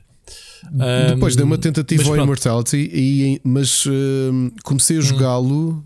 E, mas parei passado para aí uma hora porque precisava de uma coisa mais descontraída. Mas que estás a gostar do jogo. Eu, eu comecei a jogá-lo e achei eh, muito confuso. eh, Estou a gostar, já tinha, Ah, já tinha jogado outras coisas do. do- Sim, eu também joguei o Her Story, isso, mas não tem nada a ver. Eu achei foi aquilo como. eh, Qual é o objetivo? É completares o filme pela ordem? É, é que tu vais saltando de filme em filme e não se percebe o que- é que se. Percebes? Não percebi qual é que é o- a lógica, o objetivo daquilo, da narrativa do. Eu sei que é encontrar a, a atriz né, que desapareceu e tens três filmes em bruto que tens que andar a analisar. Pá, o que eu achei foi que andar a fazer pintos. Eu joguei no telemóvel. Fazer pintos no raio do, do, do, Ah, das é filmagens, sair de uma cena para a rato outra. é mais fácil. Sim, mas depois chegas a uma um altura bocado- que já começas a já começas a desbloquear os clipes todos e portanto podes começar a tentar a, a fazer esse, esse, esse desbloqueio, digamos assim, há coisas que já começam a fazer sentido. De início acho que é muito bruto nesse aspecto, porque tu estás a ver um Pois. clipe, clicas, aquilo parece interminável. É tipo Sim, uh, vai para a outro, dream within a dream within a dream. Sim, Um, é, era isso. É acho mesmo. que depois de passares essa fase torna-se torna mais interessante. Mas queria deixar isso para depois, uh, porque sei, Uhum. que, sei que lá vou voltar ainda. E então, o que é que eu fiz? Uh, tinha acabado de receber notificação que o Freddy Farkas Frontier Pharmacist estava em promoção no, no GOG. Freddy Farkers, mano, eu já joguei isso há tipo há 30 mil anos atrás. Também eu, só que por causa daquele programa que nós tivemos de, de sobre aventuras gráficas com o. Fô, aí queria que me foste lembrar. Isto era um jogo de cowboys. Era do Hollow. Então, de, de jogos antigos que eu joguei e que ainda não tinha possibilidade de rejogar porque andei a recomprá-los todos no Steam, como o Bruno andou também. Ainda vai jogar o, o, o Gabriel Knights ou, Não, isso joguei há ou, poucos, anos, há poucos anos. ou do puto, como é que se chama-se o do puto? Do, da Sierra também, da escola. O que? O Willy Beamish? O Está ali, olha ali. Qualquer dia é ali, Ah, meteste na olha lista? ali, olha ali. Ah, pois está, Adventures da Billy Bean. Este sacana andou a jogar os clássicos da Sierra todos. Ah, Não, é bem, porque de- boa, boa. eh, havia dois jogos do Hollow que eu não tinha: o Freddy Farkas Frontier Pharmacist e o The Adventures of Willy Beamish. Comprei-os em promoção e aproveitei também para comprar. Tu não compraste também os Larry todos? Do já Hollow? tinha, não, isso eu já tinha tudo. Isso eu já tinha tudo. Ahm, pá, falta. Mesmo os foleiros? Todos, todos, todos. Já tinha todos. tinha todos. Ah, Faltava-me. ah, desculpa, o Willy Beamish não é do, não é do Hollow. O Torrance Passage é que É era. da Serra. O, o Torrance Passage é que é. E esse sim eu tinha gostado bastante. E queria ver se ele se aguentava em termos de. E aguentaram-se? Aguentaram, sim. Sinto que. Mesmo a arte e isso. Sim, sim, sim, sim, sim. Então, o, o Torrance Passage do Hollow era aquele que eu mais tinha dúvida se tinha aguentado no tempo, porque se bem te lembras, ele era eh, bastante pesado em termos de animação, quase que fazia, quase que fazia lembrar o- as animações do, do, do Don Bluth. Uhum. E olha, estou a gostar muito do jogo. Estou Mas mesmo. estás a experimentar ou estás a jogar para acabar isso? Não estou a rejogar, porque eu joguei-os na altura. É pá, só que eu, eu rejoguei muitas vezes os Monkey Island e os jogos da LucasArts e alguns da, do- dos Williams. Uh, mas estes aqui de segunda linha, digamos assim, pá, que são, vamos ser sinceros, são as aventuras point and click que pouca gente se lembra, não é? Um, um Torrance Passage, um, um, um Freddy Farkas, não, não são os exemplos que toda a gente se lembra quando fala de, de aventuras point and click. Eu por acaso não joguei Torrance Passage, vês? O Torrance Passage vale a pena. Tu andas com o teu, o teu animal, que é um, sei lá, aquilo um robô, um cão. Isso parece, parece muito na onda do Ace, uh, Space Ace e É, é, é, é, é muito, é muito nessa onda. É muito nessa onda. Tens depois aquele score de podes, podes carregar em hints para se estiveres um bocado preso. Pá, o único problema de estar a jogar estes jogos é que já há uma série de coisas que acontecem nos, nos jogos recentes que neste não, não acontecem. Um bocado de andares a fazer pixel hunting nos caminhos, por exemplo, em que o, o cursor muda para seta para tu poderes mover-te. Mas de resto, estou a gostar bastante, completamente de voice acted Hum. e, e vale a pena. O que eu joguei menos destes, eh, ou rejoguei, comprei, mas está ali na fila, é mesmo esse que tu estavas a dizer, o Willy Beamish. Que, que eu também não tenho a certeza se aguentou em termos de em termos de tempo. Só há aqui uma coisa curiosa, não é o caso do não é o caso do Torrance Passage, mas por exemplo, o Freddy Farkas tu instalas e aquilo está-te a correr no emulador de Hum. de DOSBox, DOSBox. É. É, pois. que é o que é giro. Pá, o Willy Beamish logo se vê, mas pronto, se de viajar aqui um bocadinho por aqui, tenho estado aqui umas noites a jogar eh, aventuras point and click, a rejogar aventuras point and click antigas. Ah, um jogo que comecei a jogar hoje, que me chegou para análise e que estou a achar bastante interessante e acho até que podia ser aquilo que um Sonic 3D mais simplificado podia ser, é o Lunistis, que é um. O jogo é muito simples, faz lembrar quase um platformer 3D dos tempos da PlayStation 1 ou da, da Saturn. Tu tens, tens a tua protagonista, tens de apanhar uma série de origamis e tens o, o, o tempo a, a contar. E tens de conseguir percorrer os níveis sem, sem com caindo o menos possível, porque isso também faz parte da tua avaliação. E o visual também é muito dentro des, do- dessa geração de 32 bits. Só que está muito bem feito. Eu estou a jogar Stitch e a pensar: bolas, o, o Yoji Naka anda aqui a tentar com o Balan e com, com uma série de É- jogos. eu estou a ver o trailer e está-me a parecer que isto é um jogo de 3D, não é? Mas uh, num período uh, de 3D por software, não havia placas gráficas. Exato, exato. Tu notas isso por causa é? do, do, pixelizado do. Pois. Dos. Aliás, tu podes mudar isso tudo, tu podes configurar essa parte visual toda. Uhum. Ok? Mas sabes mesmo lembrar os primeiros jogos dos anos 90 de 3Ds, é, é pá, só que está muito bem feito, sabes? Está muito, está muito. E, pá, tem uma coisa para quem gosta do género, e aliás, ele está com ótimas reviews. O jogo está muito bonito e é muito barato. Custa 4,99€. Ok? Ok. E são uhum. mesmo muitos, muitos níveis. Uh, eu acho que isto, se fosse, se isto tivesse saído no tempo da PS1 e da Saturn, que é o que ele está a imitar, tinha sido os melhores jogos da, da, da época. E, e acho o que ele está a fazer é, é aquilo que o Yoji Naka queria fazer e não conseguiu. Okay? Portanto, para quem gosta disso, um jogo que eu tenho dedicado muito tempo e que eu comecei. Se tu te lembras, eu falei nele no início da pandemia porque o tinha comprado e ele tinha saído, se bem me lembro, há pouco tempo de Early Access e portanto eu mergulhei nele, que é o Slime Rancher. Agora que saiu o segundo em Early Access, eu decidi voltar ao primeiro e tentar terminá-lo. Uh, epá, estou a gostar muito do jogo, especialmente porque ele te ensina muito pouco. Não sei se sabes como é que funciona o Slime Rancher. É um, é um FPS, digamos assim, é? diferente. Uhum. Tu andas com, com uma espécie de aspirador em que, que podes aspirar não só comida, como galinhas, não é? porque elas são comida, mas também umas slimes. E, e na tua quinta tu podes começar a, a usá-las quase como se fosse gado okay? e misturá-las. Sendo depois há regras que ninguém te explica muito bem que tu aprendes da pior maneira, que é por exemplo, as mais simples todas são as rosa, comem tudo, são omnívoras. Comem fruta, comem vegetais e comem carne. Mas as seguintes, os gatos, os slimes gatos, os slimes pedra, os slimes pirilampo, já têm cada um a sua própria a sua própria alimentação. Mas se um slime gato comer aquilo são plorps, mas essencialmente eu acho que aquilo são cocós. É? Porque se, deres, se dares vegetais a um slime, ele deita fora qualquer coisa. Para mim, aquilo é um cristal cocó. Pronto, é foi coco. Não foi coco, um crocodilo, sim. Portanto, imagina um slime gato se comer um, um cocó rosa, fica rosa e gato grande. Portanto, eles fundem-se. E a ideia é tu aprenderes a fundir para tentar tirar o melhor das características de cada um, porque depois o objetivo é vender esses cocós porque são pedras preciosas, vendes e, e é isso que permite expandir a tua a tua sei lá, chamar-lhe quinta, quinta de slimes. Eu acho o jogo mesmo muito divertido. Epá, é, este jogo diz-me tão zero, Ricardo. Pois acredito, acredito. Epá, ainda bem que a gente somos tão diferentes em, em muitas é. coisas neste espectro. Por exemplo, eu, eu, não há coisa que mais me divirta do que jogar uh, um MMO, neste caso o New World, como podia ser um Pois, eu sou estes jogos de farming. Epá, e, e tu és a cena dos farmings. É mas isso. é que este, eu olho para este jogo e este diz-me zero, meu. É fixe. Porra mas pronto. Por isso é que, por isso é que temos os programas juntos, não é? Sim. Olha, sim, mas estou-me a divertir. É estava, vai não vai para comprar o, a sequela agora que está com.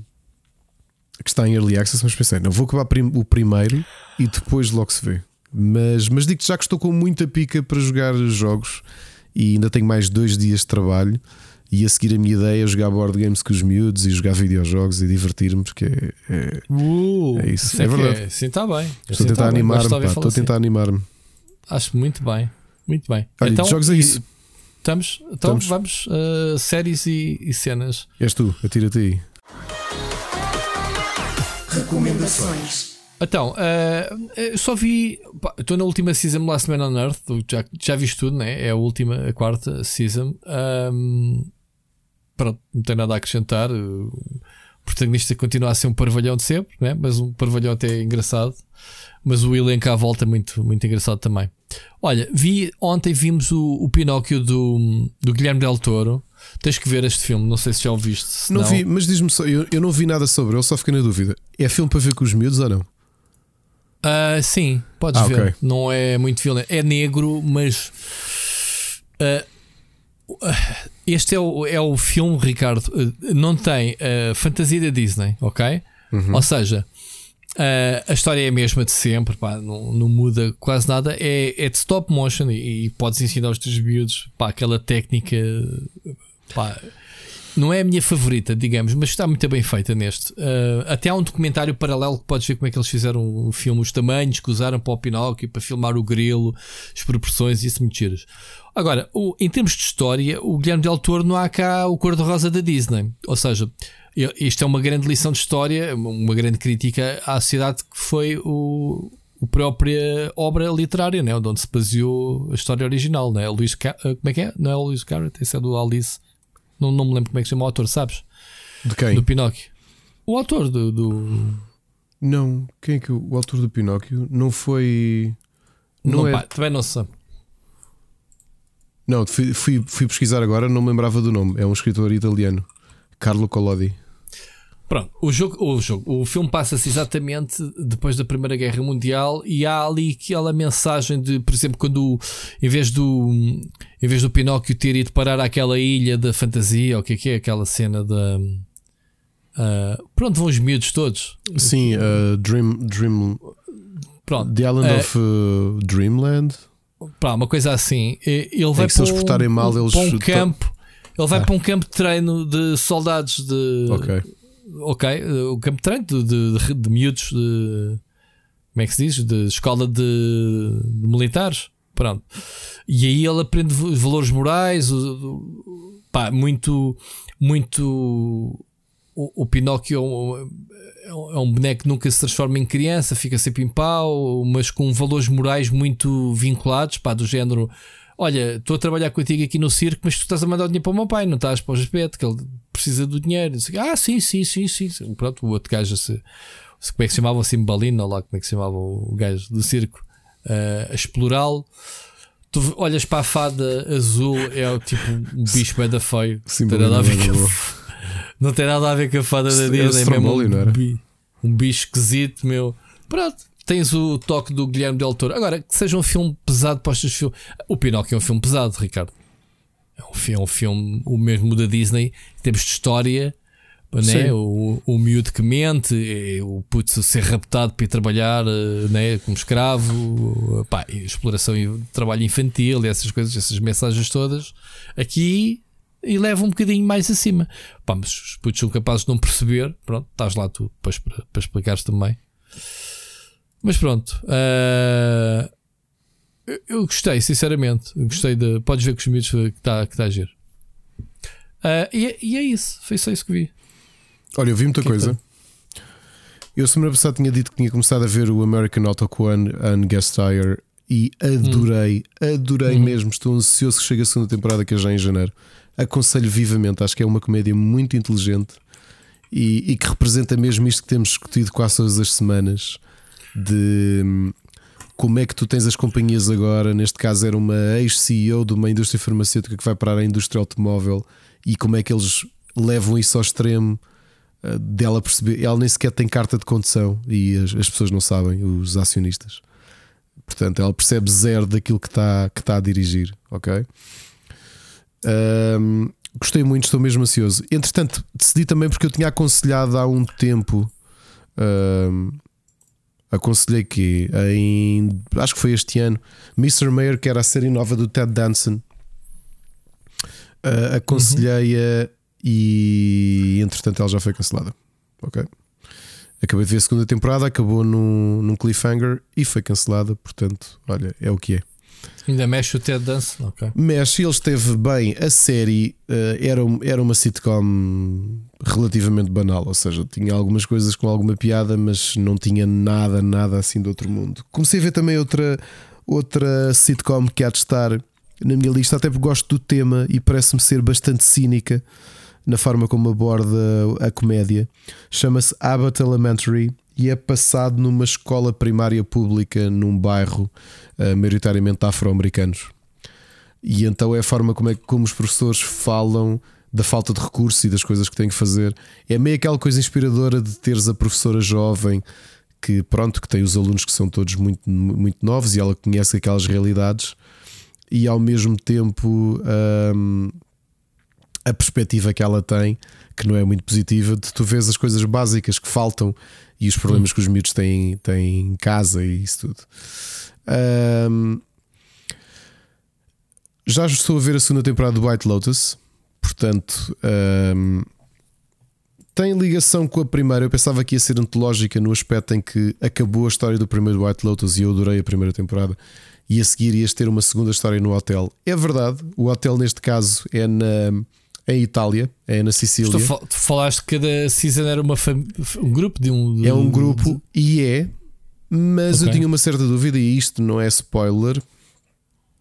Uh, havia uma atriz em comum que se via logo na, na, no trailer e tinha sido anunciado que ela ia regressar, que é Jennifer Coolidge, que para quem não se lembra, quem é, é a Stifler's mom. Ok? Hum, hum. Ela ia regressar na segunda temporada. E a minha dúvida é se isto era mesmo antológico e ia acontecer como no American Horror Story, é que de repente tens os mesmos atores, mas mudariam de personagem. Hum. Neste caso, e não vos fazendo spoiler porque percebem isso logo nos primeiros 3 minutos do, do primeiro episódio, é a mesma personagem. Ok? Portanto, há um seguimento. Não se precisa de saber praticamente nada da primeira temporada. Isto é uma história completamente isolada. E okay. estou a adorar. Agora, a adorar mesmo, Rui. E eu não sei se está disponível em algum serviço de streaming uh, em Portugal, mas posso dizer que estou a ver aquela que é possivelmente uma das minhas séries favoritas deste ano. Outra vez? Na, sim, mesmo, mesmo. E quero agora a seguir, vou ver o original inglês que também está a dar. É uma série chamada Ghosts, é uma, uma série canadiana, uma coprodução canadiana com a BBC, porque a série original é de 2019 e chama-se Ghosts também, e é uma série da BBC. Eu vou-te dizer aquela, uma coisa irónica que foi quando eu estava a ver os pilotos destes episódios, destas séries que eu te falei aqui hoje. Eu passei por Ghosts e vi os primeiros 3 minutos e pensei: é pá, eu acho que isto vai ser estúpido e passei à frente. Acabei de ver American Auto, acabei de ver a segunda temporada do Mr. Mayor e voltei ao Ghosts. Rui, eu, eu não posso aconselhar mais o Ghosts. Então o que é que se trata do Ghosts? Há uma, uma mulher que herda uma mansão de uma tia. História mais do que mais do que ouvida, ok? Ela e o marido decidem ver que é que é aquela mansão, não é? Imagina tu se ainda recebes uma carta, olha, tens uma mansão. Sim, fazer um bread and breakfast. Mas essa, essa mansão é habitada por uma série de fantasmas. Uh, um viking, uma cantora de jazz dos anos 20, uh, um general da guerra civil, uh, um, um índio, um índio, um escoteiro dos anos 80 e um tipo que, pronto, depois descobres que é um, um tipo de Wall Street do final dos anos 90 que não tem calças. Ok? Está de fato, mas sem calças. Ah, e uma hippie. Uh, então? Acontece algo que, que vai permitir aqui a. Não vou dizer o quê, mas a rapariga que herda a casa vai conseguir comunicar com os fantasmas. Ok? E eu estou aqui a pensar o quanto este, este pitch ou esta descrição que estou a fazer da série não faz jus à série em si, porque a série está mesmo muito bem escrita. O humor é precisamente isso: é a convivência que ela tem com os fantasmas, uh, que não são a, ideia de fantasma que tu tens habitualmente. Eles não estão ali para fazer mal, são simplesmente pessoas como eu ou tu que ficaram presos ali, morreram. Uhum, uhum, Foi exatamente uhum. aquela zona que morreram, ficaram ali. E depois há mais fantasmas na, na, na propriedade, mas, mas não vou entrar em pormenores. Está muito bem escrito. Tu, tu, eu acho que é daquelas situações em que isto é da CBS uhum. um, do canal. Um, o canal é que é, não é americano, é americano. Uh, portanto, é aqui uma, uma. Aquilo é feito no Canadá, se bem me lembro, mas é uma parceria. Uh, uma empresa canadiana com, com a América, com, com a BBC. Pá, está mesmo muito bem escrito. Mesmo, mesmo, mesmo muito bem escrito. Aconselho mesmo. É, é, é, é aquele humor, não é humor de sitcom básico, estás a ver? Aquela coisinha tipo. É pá, não é nada. É, é comédia mesmo bem feita. E o que eu quero, porque é que eu quero ver o original? Porque eu quero perceber se muitas das piadas e as running gags, como por exemplo uh, ascender, eles têm uma expressão específica que um deles inventou para ascender e que os personagens mais historicamente mais velhos usam, e ele está sempre a rir porque aquilo é, é, é, um, é uma expressão para sexo, uma, uma expressão sexual, mas eles não sabem porque são demasiado antigos. ok? Uh, e então são eles próprios também a aprenderem os fantasmas, que agora, pela primeira vez, especialmente o Viking que está morto há mil e tal anos, há mil anos, mil e cem anos, uh, que pela primeira vez consegue comunicar com alguém vivo e então eles próprios estão a aprender um bocadinho sobre, o, sobre a nossa existência. E então esta, esta troca de informação ao mesmo tempo que eles tentam reformular a mansão para ser um, um Airbnb. Olha, está mesmo, mesmo espetacular. Epá, mesmo, por favor, pesquisem. Eu não sei se está em algum sítio cá. Se não estiver, hum, está na net. Pesquisem, vejam, façam o que vocês precisarem, ok? Um... Bem, tanta, tanta, coisa boa hoje que tens para aí. Mas de todas, de todas, se tiverem que dar prioridade a uma série, vejam Ghosts. Não estou mesmo, okay. pá, não estou mesmo, mesmo. Uh, não, não Estava a ver o trailer enquanto estavas a falar e fiquei com vontade de ver. É sempre assim. Mas é. agora, agora, agora estou a papar outra que tu me influenciaste. Que, oh, Rui, então acabar, então diz-me é diz uma coisa: quando acabar o Last Man on Earth, vai ver Ghosts, porque vais mesmo gostar da série. Epá, é daquelas que tu queres ouvir. Por depois, muitos dos episódios fazem um bocadinho o, o flashback do porquê que os personagens estão ali. Hum. Ok, sim, sim. Um, por, por, exemplo, o personagem que tu passas montes de episódios que é esse tal tipo de Wall Street dos anos 90 não tem calças. E, e, e eu, eu, fiz montes de teorias porquê? Porque depois vês que ele é todo playboy. Estás a perceber? O que é que tu assumes morreu, logo? Morreu com as calças na mão. Exato, estás a perceber, não é? Yeah. Mas depois Já tu... que o, o outro tem uma, uma seta na garganta. Portanto... É, é, é pá, sim. Mas depois, quando tu quando tens o episódio em que, se, em que ele, ele conta, todos os outros fantasmas já sabem, porque viram-no a morrer. Estás a perceber? Ou seja, ah, sim, quem, quem já lá está vai quem vendo já lá está vai vendo os outros. É pá, e depois é isto. Ela também, em muitas situações, pessoas vivas que estão ao pé dela e ela está em qualquer sítio que ela vai, ela vai ver pessoas mortas. Ok? Epá, mas está muito bem escrito. O humor, acho muitas vezes pisa ali aquele risco como eu acho que os americanos não fazem. Ok? Uh, notas que é uma série que está a ser como o The Office era, estás a perceber que é? Devem estar a aproveitar muito daquilo que está escrito para, o, para a versão original uh, que está a dar ainda, que é a parte curiosa. Vai na quarta hum. temporada e esta vai na Mas segunda. Mas porquê que fizeram o remake já agora?